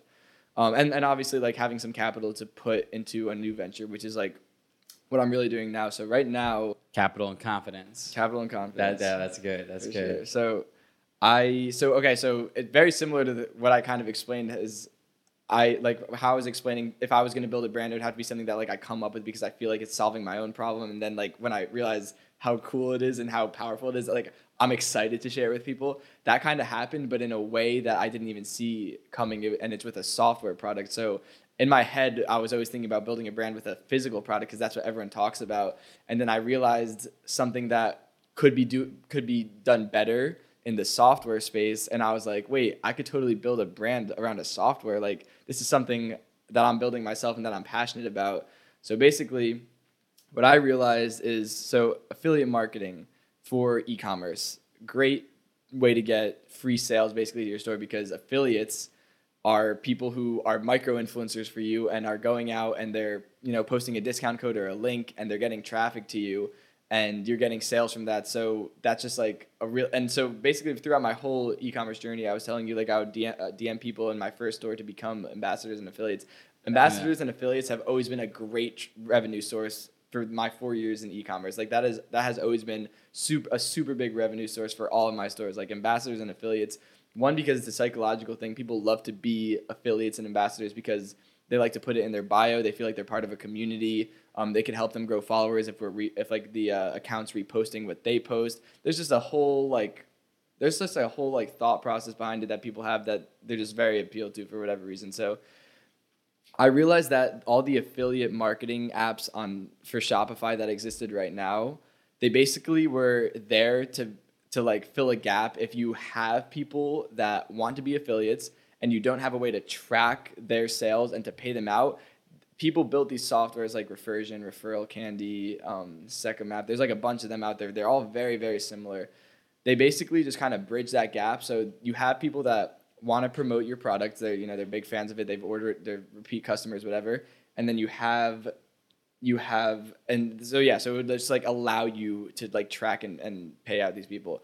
And then what i realized is that there's no reason to not make everyone possible that you could possibly ever see in your entire life an affiliate for your store because it's free for them to be an affiliate and the worst thing they could do is not get you sales. But they're going to be at minimum putting out content out there about your brand, which is, if anything, at least building brand, brand awareness. Even if they never get one sale, it's free for them to become an, an ambassador, an affiliate. They want to be an affiliate because it's like cool. It's like a fun position for them, and they get to, you know, everyone. Literally, you pull up any girl, like sorority girl, they have like in their bio like this ambassador, this affiliate. Like everyone is like promoting something, and it's cool. It's great. It's a great way for brands to get the word out there. So, but what I realized is that like, why not try like make an affiliate marketing software that tries to get everyone to become an affiliate. Like why not automate the acquisition of affiliates? That's what, what it really came down to. Yeah. Like w- there's no when you really think about it because i have a marketing brain like i'm a, i'm the facebook ads guy for my stores like for me it's about maximizing revenue. And when i see these affiliate marketing apps they're not maximizing anything. Basically the way they acquire affiliates is by having a little uh, sign up form embedded into a page on the Shopify store. And then traffic will somehow, you know, maybe in the menu bar, they'll click affiliate program, they'll click that and they'll sign up, become an ambassador or whatever. And then the merchant has to like manually approve them. The link is then, or discount code is then created. And then they're an active affiliate and they don't even know how to properly share their discount code or they don't like, they don't know how, what they're doing. They're just like, they signed up, they had to dig through the website, they found a form so let's say you get 10,000 visitors on your store in a day. Maybe like eight of them are be, like nobody's going on your store and like becoming an affiliate unless they like go with that intent and unless you're driving traffic to the affiliate sign up form. It's just not you're not effectively converting your traffic into affiliates. And if you're not converting your traffic into sales, then you know you might as well convert the people that didn't buy into an affiliate because I bet they were on there because they like your brand and I bet a lot of them just didn't have the money or maybe they, it just wasn't the right time for them. They still want to be a part of your brand and your community, and then, then the ones that do buy, they should all be affiliates. Like that should be not even a question. If someone's buying from your store, I guarantee you they want to make money. Everyone wants to make money. Everyone's trying to make money online what better way to be than you know for especially for, for someone who's not like super driven than to just literally have a discount code that they could share to their friends and family or maybe make a blog and post about and just get traffic to a store and then get literally just payouts instantly all, all profit from those sales no brainer absolute no brainer so that's kind of like the basis of our app, of my app it's called social snowball and it's an affiliate marketing app for Shopify. It's probably by the time this podcast is out, it'll probably be launched, but we're about to start beta testing right now. Um, and basically, what we do is we have a bunch of features that will automatically convert your traffic and your purchases into affiliates. So for the purchases, if someone buys something from the store, our app will automatically create an affiliate account for them, like a discount code with the customer's name in it, and it'll give it to them right there on the thank you page right after they buy, and it'll let them share it all across social media. They could copy and paste it, email it, whatever they want to do, and it just basically gives them the offer like right under if you look at a shopify thank you page it like the first thing it says like thank you scott. Like that's the first thing. Right. right under that is a huge offer that's like you can make money promoting our products. All you have to do is share a discount code. We already created for you with your name in it right here. And then if they click like to share to facebook it'll open facebook and pre-write a post that's just like basically like use my discount code. And then on top of that we send them a ton of content like literally blog articles that i wrote myself that teach them how to be effective affiliates, how to start with friends and family, how to build a blog, how to build a following on social media. We basically built like I I built an affiliate marketing app that maximizes everything. Like everyone becomes an affiliate and everyone learns how to be a good affiliate and everyone makes money. We also simplified the payout process like all these other apps it's like super compl- super complicated and like you have to like pay out pay manually out of the app a lot, which we offer that too, but we're offering like PayPal payouts within the app. Just try we're just trying to simplify everything and maximize revenue. So it's like a very different approach to how all these other apps are doing it. The other apps are kind of just noticing that there's people who want to be affiliates and then they can't basically like and then there's the merchants who want to have affiliates but they don't know how to track and pay them out. This is like affiliate marketing from a marketer's perspective. That's like let's turn every single customer you get into an affiliate. Let's say one out of five of your, your sales, like of your new customers, turn into an affiliate and get you one sale, your return on ad spend is significantly higher now. Big like, time. That could be the difference between breaking even and profiting or not profiting and profiting uh, very easily. Like that's not even a stretch. And then we also have features like uh, pop up and a traditional sign up form for that we that you could set up to uh, try to get people who aren't buying to become affiliates because like we were talking about there's people who are just interested in your brand but can't buy for whatever reason they still want to promote and help in any way they can. And again the worst thing that could happen is they share their discount code they post content about you and get no sales. That still helps your brand. There's there's no losing. There's no there's no reason that you shouldn't want every person in the world to be your ambassador. There's just no reason not to. So yeah that's that's basically and you could see just from how I'm talking about it how passionate I am about the idea of it. Like this is something I'm excited to build a brand around. Like this is something that's going to be solving a problem. That's a problem that I've dealt with because I've been doing e-commerce and dealing with ambassadors and affiliates for 4 years. I'm I feel like I'm in a very qualified position to create a solution to this problem. So Have you been able to test it yet? Yep. Yep. Well, yeah. So I mean, we we we were we're starting the beta program, so we haven't like ran a ton of traffic through it, but as far as functionality, Yeah. it's all there. Cool. Okay. That's gonna be really exciting. What goes into like creating that app? Yeah, so basically, I don't. I'm not like a developer or anything. Obviously, I don't know how to write code, but another blessing from e-commerce. Not only did it bring me connections to a company that I worked with to do that, but it also brought me the capital to completely bootstrap this project. Like I'm, it's I'm not taking any investments or anything. Like this is completely out of pocket. Um, and so yeah, so basically, one of the people that helped me work on that course that I did with Luca, Peter, uh, he owns four. Yeah, chef, shout out Peter. He owns 404 Studios. His company is working on the UX and the UI and like the actual functional app. They do. They've been doing a great job. Um, and yeah, so they. So I kind of just. So what what I had to do, like, because obviously they're developing it, but you know how working with developers can be like you have to tell them every detail. So I had to write out like I have like 30, 40 page Google Docs that just have every single story and detail. And by story, I mean like you click on this and then this happens and then this Right. drop down. Like every single thing that could possibly happen from every user because there's not just merchants. It's not just people. It's because it's a, it's a Shopify app essentially. Like you, you connect it to your Shopify store like any Shopify app. But there's also affiliates. So we had to build two separate portals, two separate dashboards, two separate login screens, all of that. So I had to write out like every detail of every story for an affiliate user and every detail for every story for a merchant user. Send that to the, developers. It's been nine months now of back and forth, but we are very, very close, thankfully. But yeah, that's something I'm super excited about. Have you run into any issues? Um, I mean, there's yes, definitely. So one of the things that we haven't totally figured out yet, but we're about to do is just make pay. So payouts are like another big. So I've talked to a ton of people who have affiliate programs on their store right now, but just like aren't happy with the app they're using. And another, besides the whole uh, uh, onboarding everyone thing that we're solving. A lot of people say that the whole payout thing is like not very effective because some even though some apps do have automatic payouts, it's only for PayPal. And what we realize is not everyone has a PayPal. Everyone has a bank account. Pretty much everyone that's shopping online, at least because we're only talking about people that are shopping online. Right. They have a bank account at least. So one thing we're working on that we're very very well. Actually, we already know how we're going to do it. It's just going to cost a lot of money, so we're going to do it in our next update. But another thing that we're going to do that we I guess you could say this is a problem we ran into because we just didn't have the money to do it now. We're going to do automatic bank to bank payouts from merchants to affiliates that happen automatically. So like let's say you have a store, you get a, a sale from an affiliate, they obviously need their commission. Let's say they have their bank account, they like selected the bank account payout method. It could send the money automatically from your bank account to theirs through the app, which is something that we're working on now. Wow. Yeah, I've always admired that because it's like anyone who develops an app, so complicated. very so many things I never thought of. Like it's been a crazy learning experience too.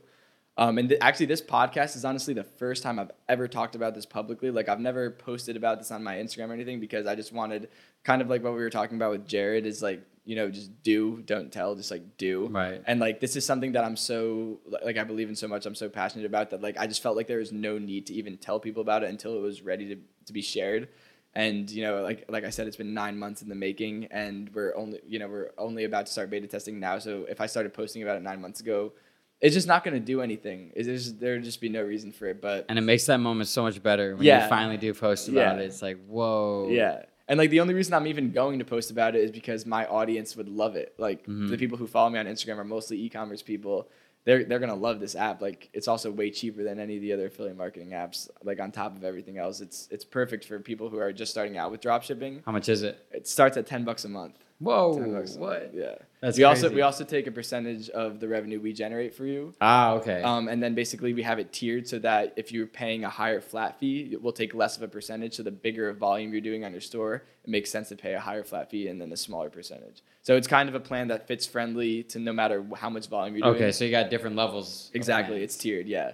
So, but if you're just starting out, so so the basically the ten dollars, and this is all subject to change, by the way, like after the beta program. So by the time this podcast is released, it might be different. But with the ten dollars a month plan, we're taking fifteen percent of the revenue we generate for you, which is a pretty big amount. But it's also ten dollars a month to be using like this affiliate platform, and then the thirty dollars a month would be ten percent of revenue that we generate for you, and then sixty dollars a month plus five percent are the three tiers. Again, subject to change after the beta program, but that's what we're working with because we also realized that Refersion, let's say that's like the, a, a big name in the affiliate marketing apps for Shopify. They start at I believe ninety dollars a month.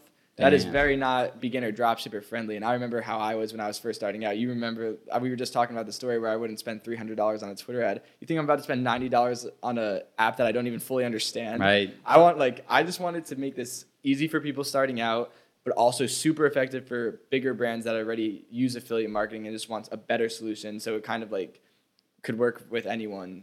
Yeah. I remember being scared about the thirty dollars a month. Exactly. You think Shopify you're when gonna- it first started. You think you're gonna turn thir- like do uh, spend 120 a month now because you're yeah. Hell just no. Not realistic. Especially, yeah, like you said, that's smart. Not for beginners at all. That app, ninety dollars a month. Right. Also, how are you even gonna get affiliates as a beginner? Like if you're using one of these other apps, like Yeah.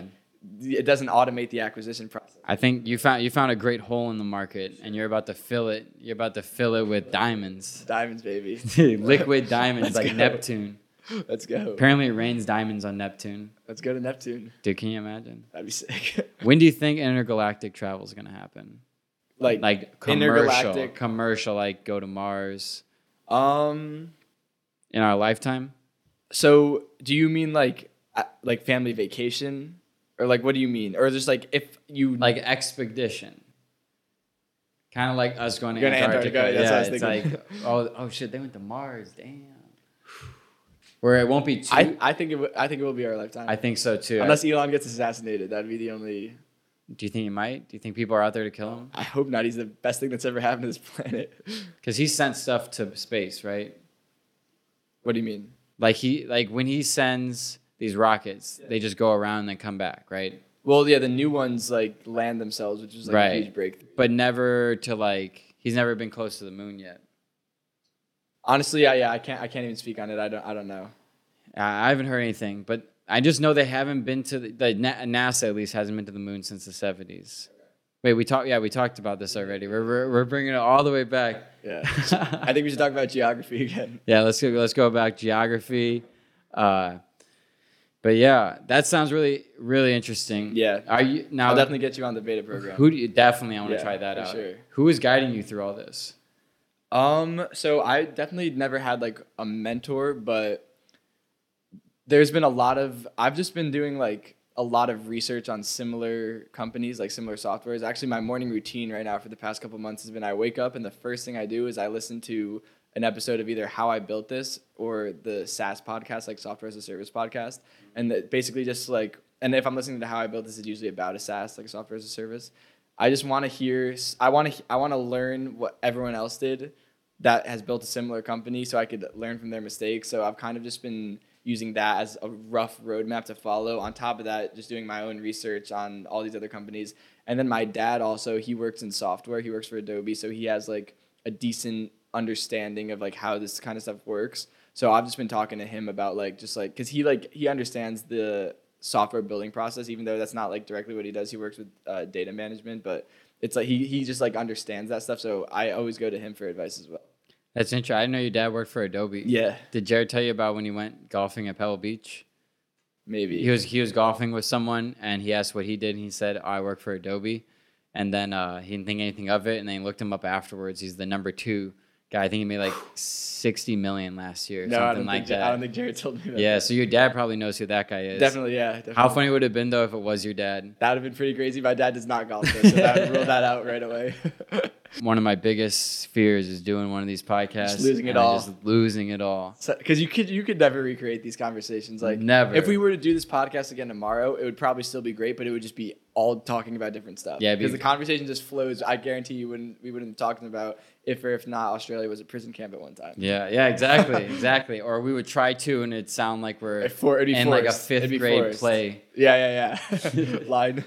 Dude, I just I just had another slip. I just had another thought slip, and it was an important one. Ooh. That's what I'm saying. That's why I was like, dude, my my I, I'm so pissed at this Airbnb guy. Yeah, I'm gonna lay into did- him on he the did review. dirty. He did you dirty. I've only written one bad review in my life on Airbnb. It's Really? about to be number two. Yeah, but yeah, can you believe we're already an hour and a half in? Is this an hour and a half? Hour and a half so far. Damn. Like, look, you can check right here. That is crazy. Hour and a half. I thought we were maybe around 50 minutes. I, I honestly wasn't even thinking about it. Yeah, I mean, it's, it's kind of weird how you can like slip through time like that. It is. And time is like, um, what would you define time as? Because it's so hard to define time, and it's so hard to put a meaning on something that is technically meaning. Well, I guess the meaning of it would It's just be, so it's just so intangible that it's just like confuses me whenever I really start to think about it. Like obviously, up front, like it, it seems very straightforward, but you know, there's many theories and a lot of proof that it's not. And whenever you and I'm always skeptical of it, but then I'll start to read about it and I'll be like, oh, this actually makes sense. then I'm like, okay, I'm gonna stop reading about this now. Did you know we only see one side of the moon? The only reason I'm gonna say yes to that, even though I haven't heard that fact, is there's there's a pattern that I always recognize every time. Yeah. And I always I always I always see that when I when it's like a clear night. So I'm gonna answer yes to that question. Yeah, I didn't know that either. I'll tell you what, this isn't even a conspiracy theory. But I took one look through my telescope at the moon, and I was like, "That fucker's fake. It looks like a code. It looks like something you'd find in a video game, like when you're playing Grand Theft Auto and you zoom in on the moon with a sniper." Were you on DMT? I wasn't on anything. it was like I just got this telescope, and I'm looking. I'm like, "Oh, that looks fucking fake." Like I couldn't believe it. Get a te- you should you should get a telescope here, This would be a great spot to have a telescope. and not just for looking in the skies. Yeah, apartment spying for sure. you would see some wild shit. Like Miami is the most open city. If anyone listening to this hasn't been here, all I'm looking at is like you could really spy on anyone. this guy's jacking off. Uh, I don't even know what that guy's doing to that dog. But we're sitting. There's just a bunch There's of a lot weird going shit. on. There's a lot going on. Like Miami in itself, with the personalities that live here, and you're looking right into it, and, And this- they're looking like, right into you. This apartment specifically is really just like a looking glass into other people's worlds. Yeah. Looking into glass. I don't know where that was going. I was about to say, like, looking into, if you are looking into the looking glass, I don't know where I was going with that. Yeah, I, I need sleep. I'm kind of worried about this drive a little bit. I might need to this might be a double bang You could, you day. could pop a nap here if you need. well, it's like I I gotta go back and then I gotta come uh, back. True, true, Yeah. yeah. And I wonder, I think Sebas probably responded to me at this point. We're meeting up with Sebas Bedoya tonight. He said he'd be super down, but I have some other thing at nine. Till when are you here? This fucker. He's he's already and stuff. He's already he's already trying to We'll get, we'll get him to come. yeah, we'll get him to come. I'm just gonna tell him that this is my last night here. Yeah, you should. You should. I'm gonna tell him that right now. I'm gonna, right, tell and him. hopefully he watches this because I'm sure he's gonna watch this one, He's and, and he's gonna have no idea about this. Yeah, Sebas, actually, this is my last night, so like we got to do it tonight, dude. We got to like, well, I'm not gonna be in Miami um, tomorrow, maybe ever again. Some crazy shit happened. Uh, I I can't say the details over the phone. You, yeah, I'll tell you tonight. Okay, bye. I, I'm sure he's well. Technically, I'm I'm probably not coming to Miami tomorrow. And also for the people that are only listening, he just sent a voice message. Yeah, yeah, that was, that was. I didn't just call him and hang up. I feel like that could be a little confusing. Yeah, because I'm supposed to uh, interview the e-commerce accountant tomorrow, Oh yeah, Chris, Chris. and I'm probably just gonna stay up north. That's honestly. another great example of someone that you'd refer to by their handle, their Instagram handle. Oh yeah, but that's a good one. I think that's a really good one. For his job, I guess. yeah, because there's Until he decides he wants to do something bigger with his life. yeah. I mean, he makes real good money. Yeah, it's yeah. it's. I mean, really, Chris is such a cool guy. Yeah. He sent me a video when I released one of my songs. He sent me a video of him uh, rapping. No Uh, way. Yeah, I got. I'll show you it after this. He's Yeah, like, I was about to say something about him, but I feel like that. I feel like it might be a little exposing. I, I feel like I, I'm never mind. can't expose him. Yeah, like he's a good guy. He's a good guy. no, he is for sure. Like, uh, it's funny. He's like, all right, Scott, I had to throw it back for this one, and then it's literally just he he broke out the microphone and everything, and he had all the lyrics written down, and he spit it over like a Drake instrumental. really? Yeah. I couldn't even picture that. I had no clue, but apparently he's really into it. Okay. And oh, dude, the you got to see this video. I just remembered it because like the type of stuff he talks about in this rap is this so unexpected. You yeah. won't believe it. Oh, dude, I've like I've called him or like he's called. We've been on Facetime when we're both like really fucked up. yeah, And dude, he's like a crazy motherfucker. Like I never even realized it. but but still so focused. Yeah, yeah, Yeah, he's a cool ass dude. Have you ever been to Top Golf, by the way? yeah, Really? yeah. You know, Jared's only been there one time.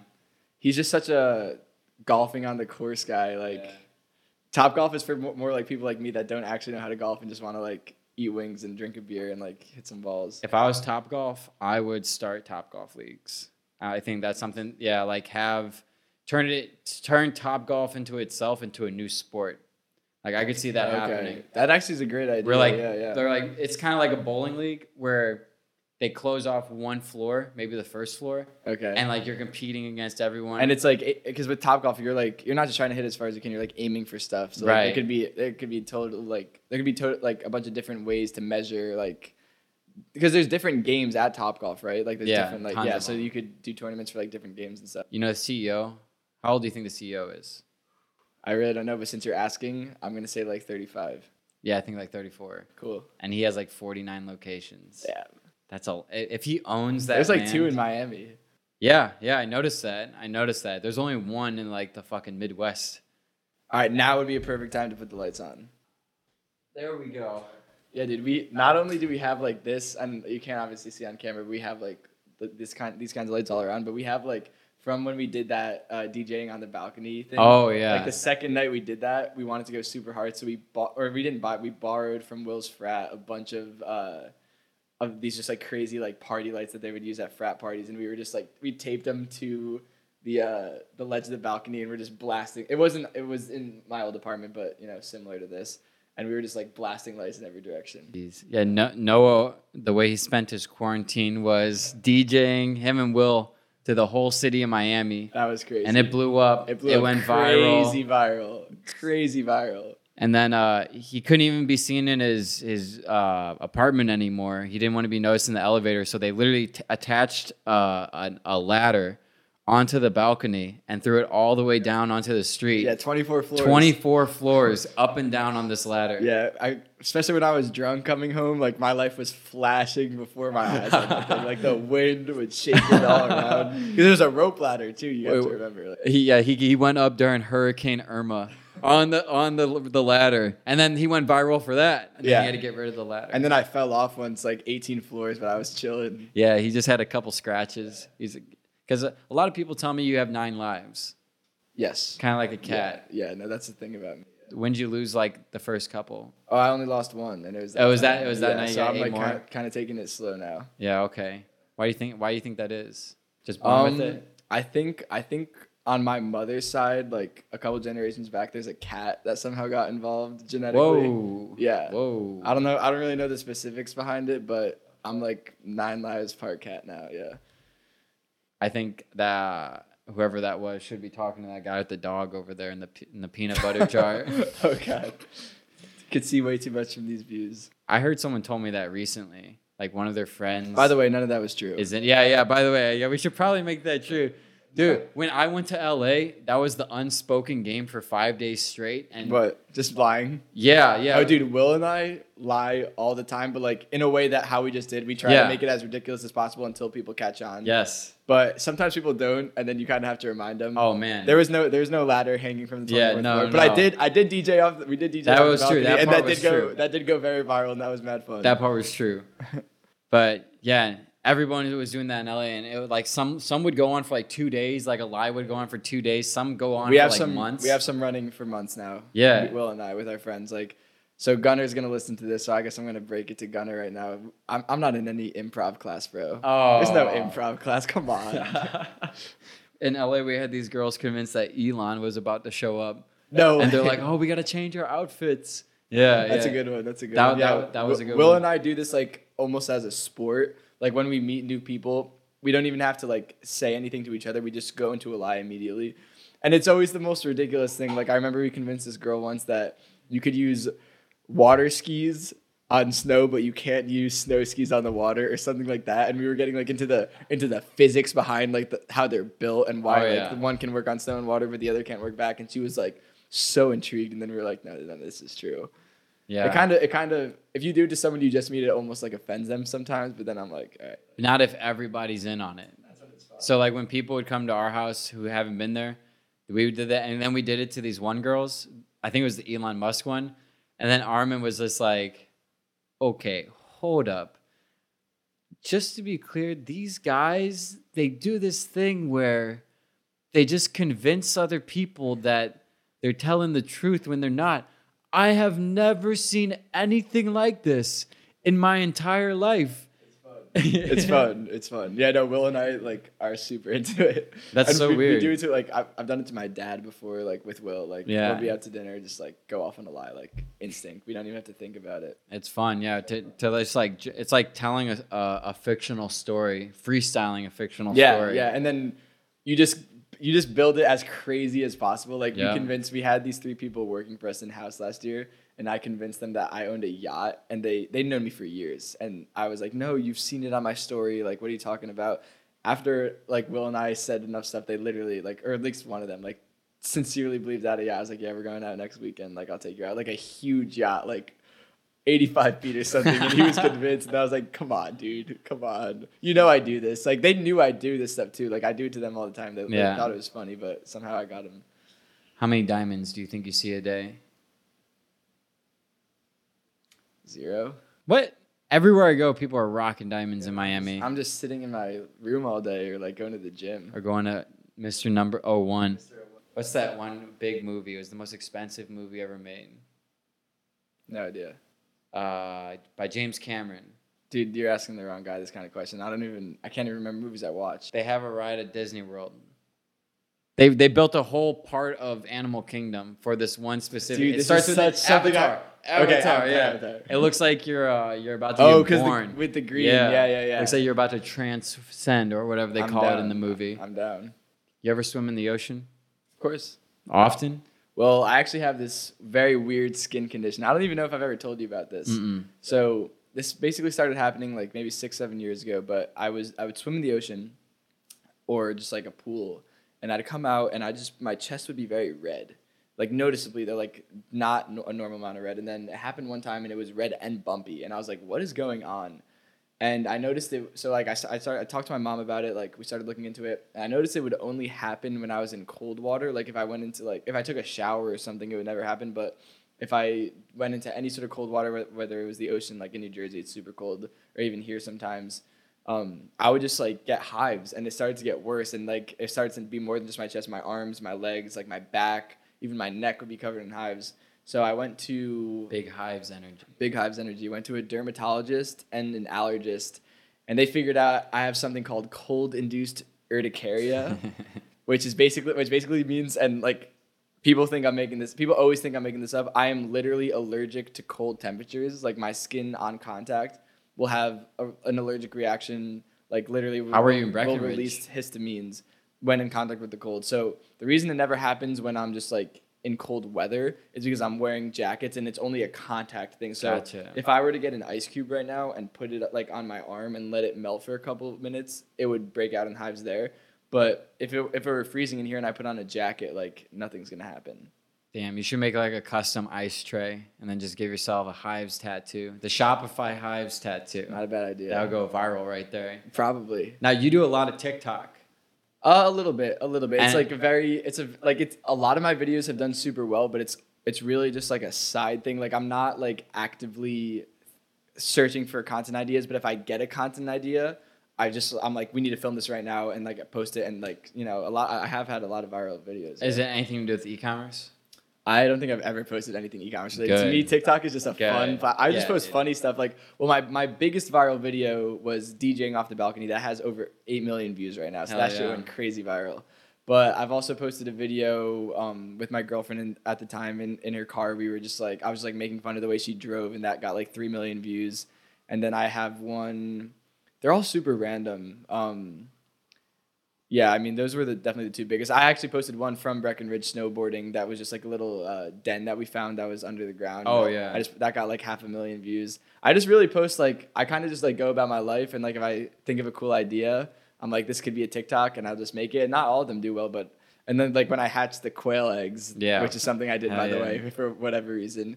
Uh, I posted that and that you know that did pretty good. But yeah, I mean TikTok is fun. I don't follow the like literally recently Instagram's been pushing the tick the classic like TikTok influencers like Bryce Hall and especially Charli D'Amelio and Wait, what's been pushing it? Instagram like on the explore page. Oh yeah, yeah, they're everywhere. It's like Yeah. it's a seventy five percent and who's the who's the other one who's already There's a lot of hanging them. with the Kardashian? oh Addison Rae. Addison Rae. Okay. So I've been muting them. Like every every single one. I, I'm so tired of seeing these dances. Mute, mute, Yeah, mute, mute. yeah. Especially on Instagram. And uh, so I don't follow any of this, but I was on Snapchat outside before I came in. Did you hear about what happened to Bryce Hall Okay, so the today? no, He got in another fight. like a fist fight. Yeah, with the waiter at a at um, a restaurant next to LAX. Get what this fucker did. The waiter goes up and says, "Hey, you can't." I vape thought here." Bryce was like one of the nicer ones, like from what I've heard at least. Like who knows? money and power at a young age will corrupt you. Yeah, especially when it comes really quick. Because th- this is literally the, the story, at least what the restaurant's saying. The waiter says, "Hey, you can't uh, vape here," and then he wouldn't stop. And then the waiter said, "Hey, you cannot vape here," and then he took a huge rip and blew it right in his face. That's just super disrespectful. Yeah, If that's assuming that is what happened, I want to uh, be a little fair and Right, say that right. And then been like, yeah, they said that Bryce was the one who started like going after him because he was telling him he can't vape. And then Bryce's story, which doesn't make sense, is saying that he asked for his credit card ten times and they said, "We're not giving it to you. Get the fuck out of here." See, that's the thing. Like, I have no idea what really happened there. Yeah, I mean, I guess I'm a little biased. And Yeah, I don't, I don't, I don't like to like judge on something that I Oh, couldn't be confident. I on. love doing that. Yeah. I love judging people, especially on rumors.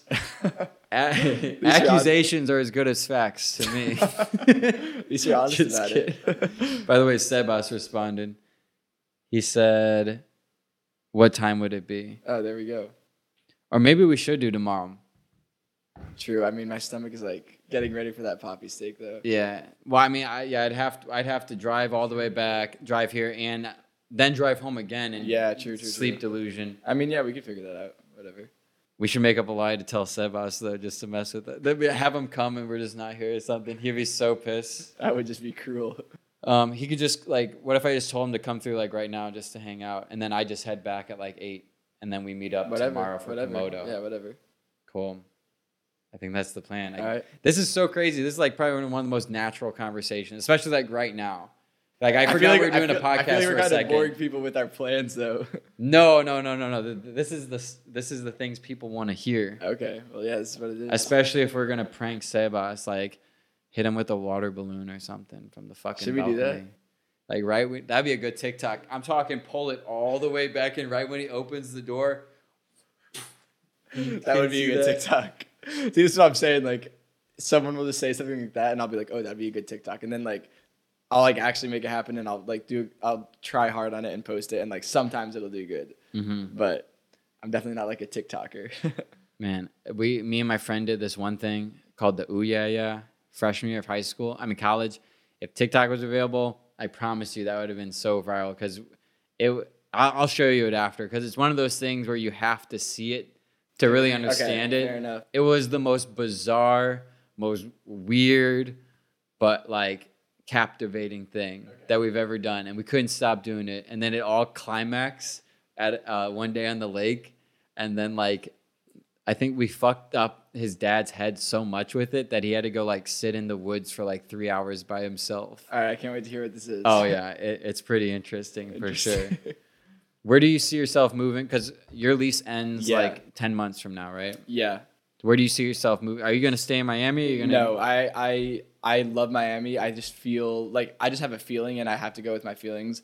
I've I feel like it's time to leave Miami. I don't know why. I It's just, not Miami. It's time to leave Miami. You going to LA? So there's two there's two options I'm heavily considering, L.A. and it's it's gonna be one or the other, either L.A. or Europe. Okay. And they're Oh, two, that's right, two very yeah. different two very different places. And I know I'm gonna move to Europe regardless of if I go to LA or not. I just feel like with me launching Social Snowball and just like everything that's been going on, I feel like it might make sense for me, like especially from a business and connections perspective, to at least do like six months in LA and then go to Europe. I feel like if I go right to Europe, I might be missing out on some opportunity and I, you know, could look back and regret that. So that's kind of where I am right now. I wonder how that works with taxes.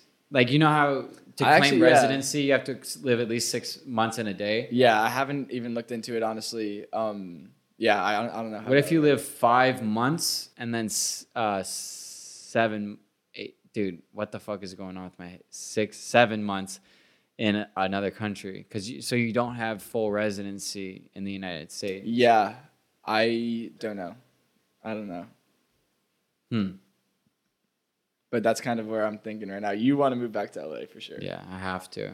Yeah. I hate Maybe it. we'll be hate, roommates. hate that I love LA. Yeah. I mean, that's That'd the thing. cool. I, I haven't, I haven't, I haven't been in LA enough to like know why I should hate it. Because every time I go, I have so much fun and just like I'm hanging out with so many people the entire time, and it's just like a very surreal. Like, and I'm just like hiking every day, like just having a great time. So I don't know. I haven't been in LA enough to like.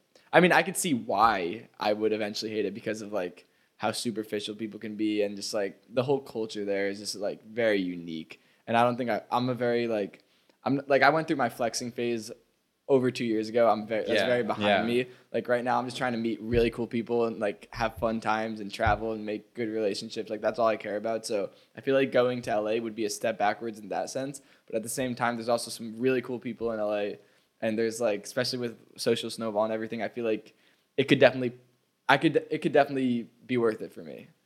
For at least like a year, like six months to a year, and then I'd probably go to Europe and spend some time there, and just, Definitely. and then just take life day by day. Like I That don't know. that's a really good plan. You know what? You know the oatmeal cream pie.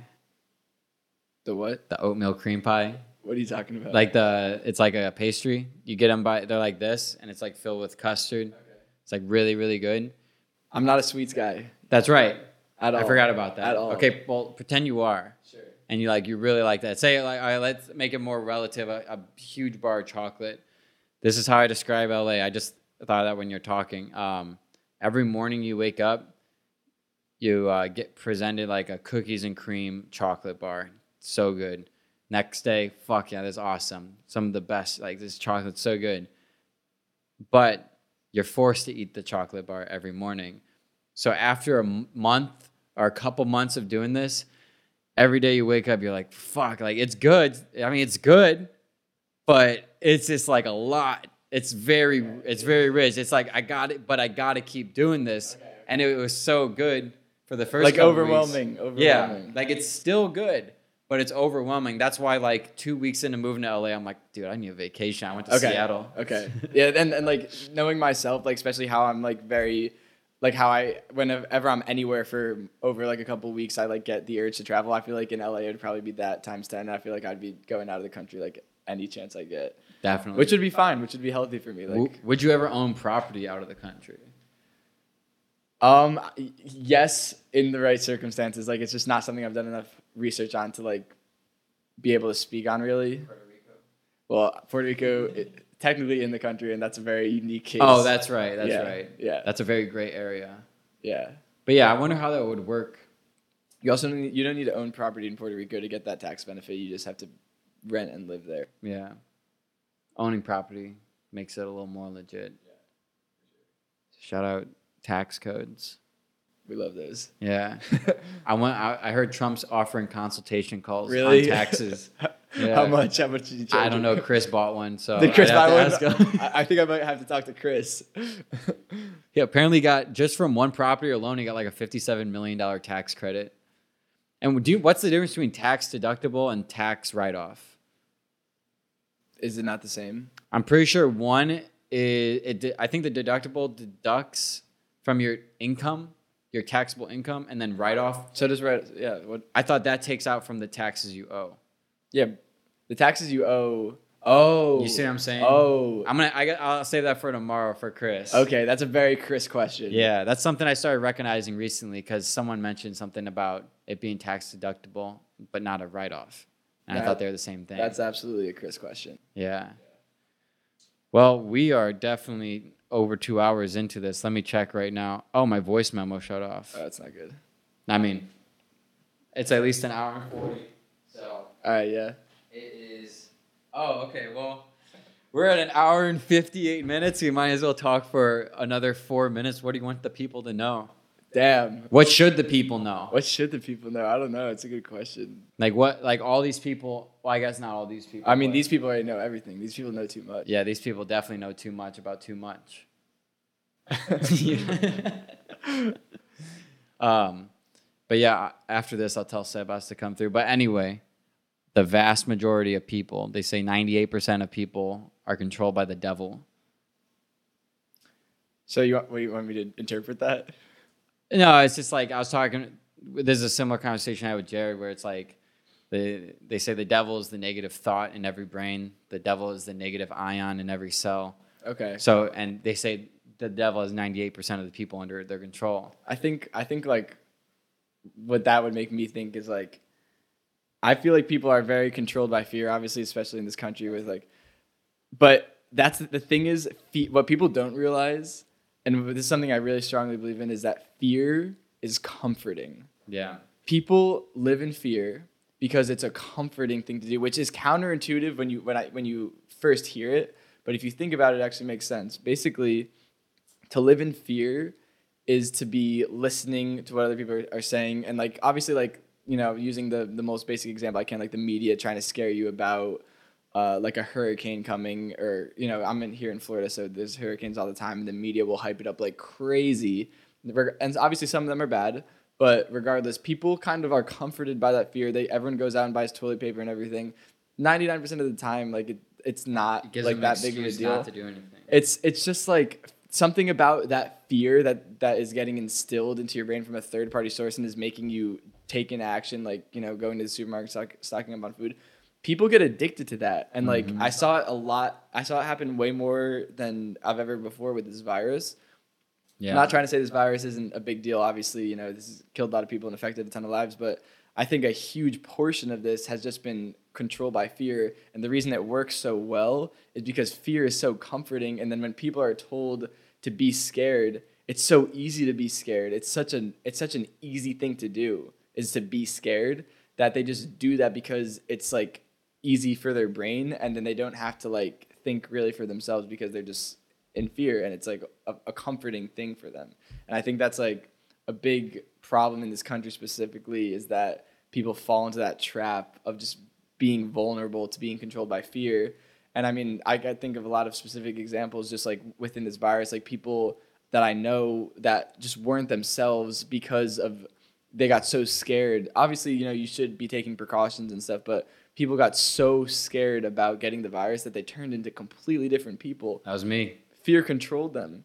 Fear completely controlled them. And there's even though that sounds like it's not a comforting thing, like it's easy to do. It's easy to let that happen to yourself. Like, that's 100%. easier than but it's easier to let that happen to yourself than it is to say no or think for yourself. And like the two things I l- love to live by, it's in my Instagram bio, is to be radically open minded and delusionally op- optimistic. And the radical open mindedness is something that Ray Dalio talks about in, in his book Principles. And I think that like to to be radically open minded, you have to like you have to be actively questioning things that you're hearing and it's that takes effort that takes like mental power to do that which is like exhaust like pretty exhausting if you're doing it around the clock and since people are so comforted by just listening to what they're told and not being radically open-minded and questioning everything that like they'll just they'll kind of just believe what they hear and then when it's fear that you're being told that you should feel the easy thing to do is is to is to let that happen That was a great way to end it for sure. and that's interesting because you never even read the the book Outwitting the Devil. I've been talking about that a lot, but that's exactly what they talk about it.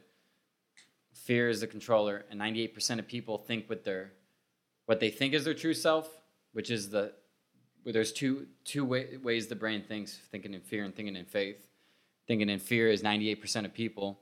Thinking in faith are the people who really go after because they they have the faith that what they're going to do is going to work. While most people they fall back on the comfort. yeah exactly exactly I think we should cut it off here. I don't know about you, but my um my power is blinking. mine looks fine Okay, good. I, I'm hoping we get that. I, you just stepped on it or did you just do some slider slider moves? dude, I didn't touch anything. Is it plugged in? Yeah. There you go. Look. Dude, right when we're ending it. No way. I way. won't even turn back on. Wow. All right, let's uh before the, all the power goes out, and we lose all this footage. Yeah. all right, well, So we're gonna end up closing it off right here. Thank you guys so much for watching.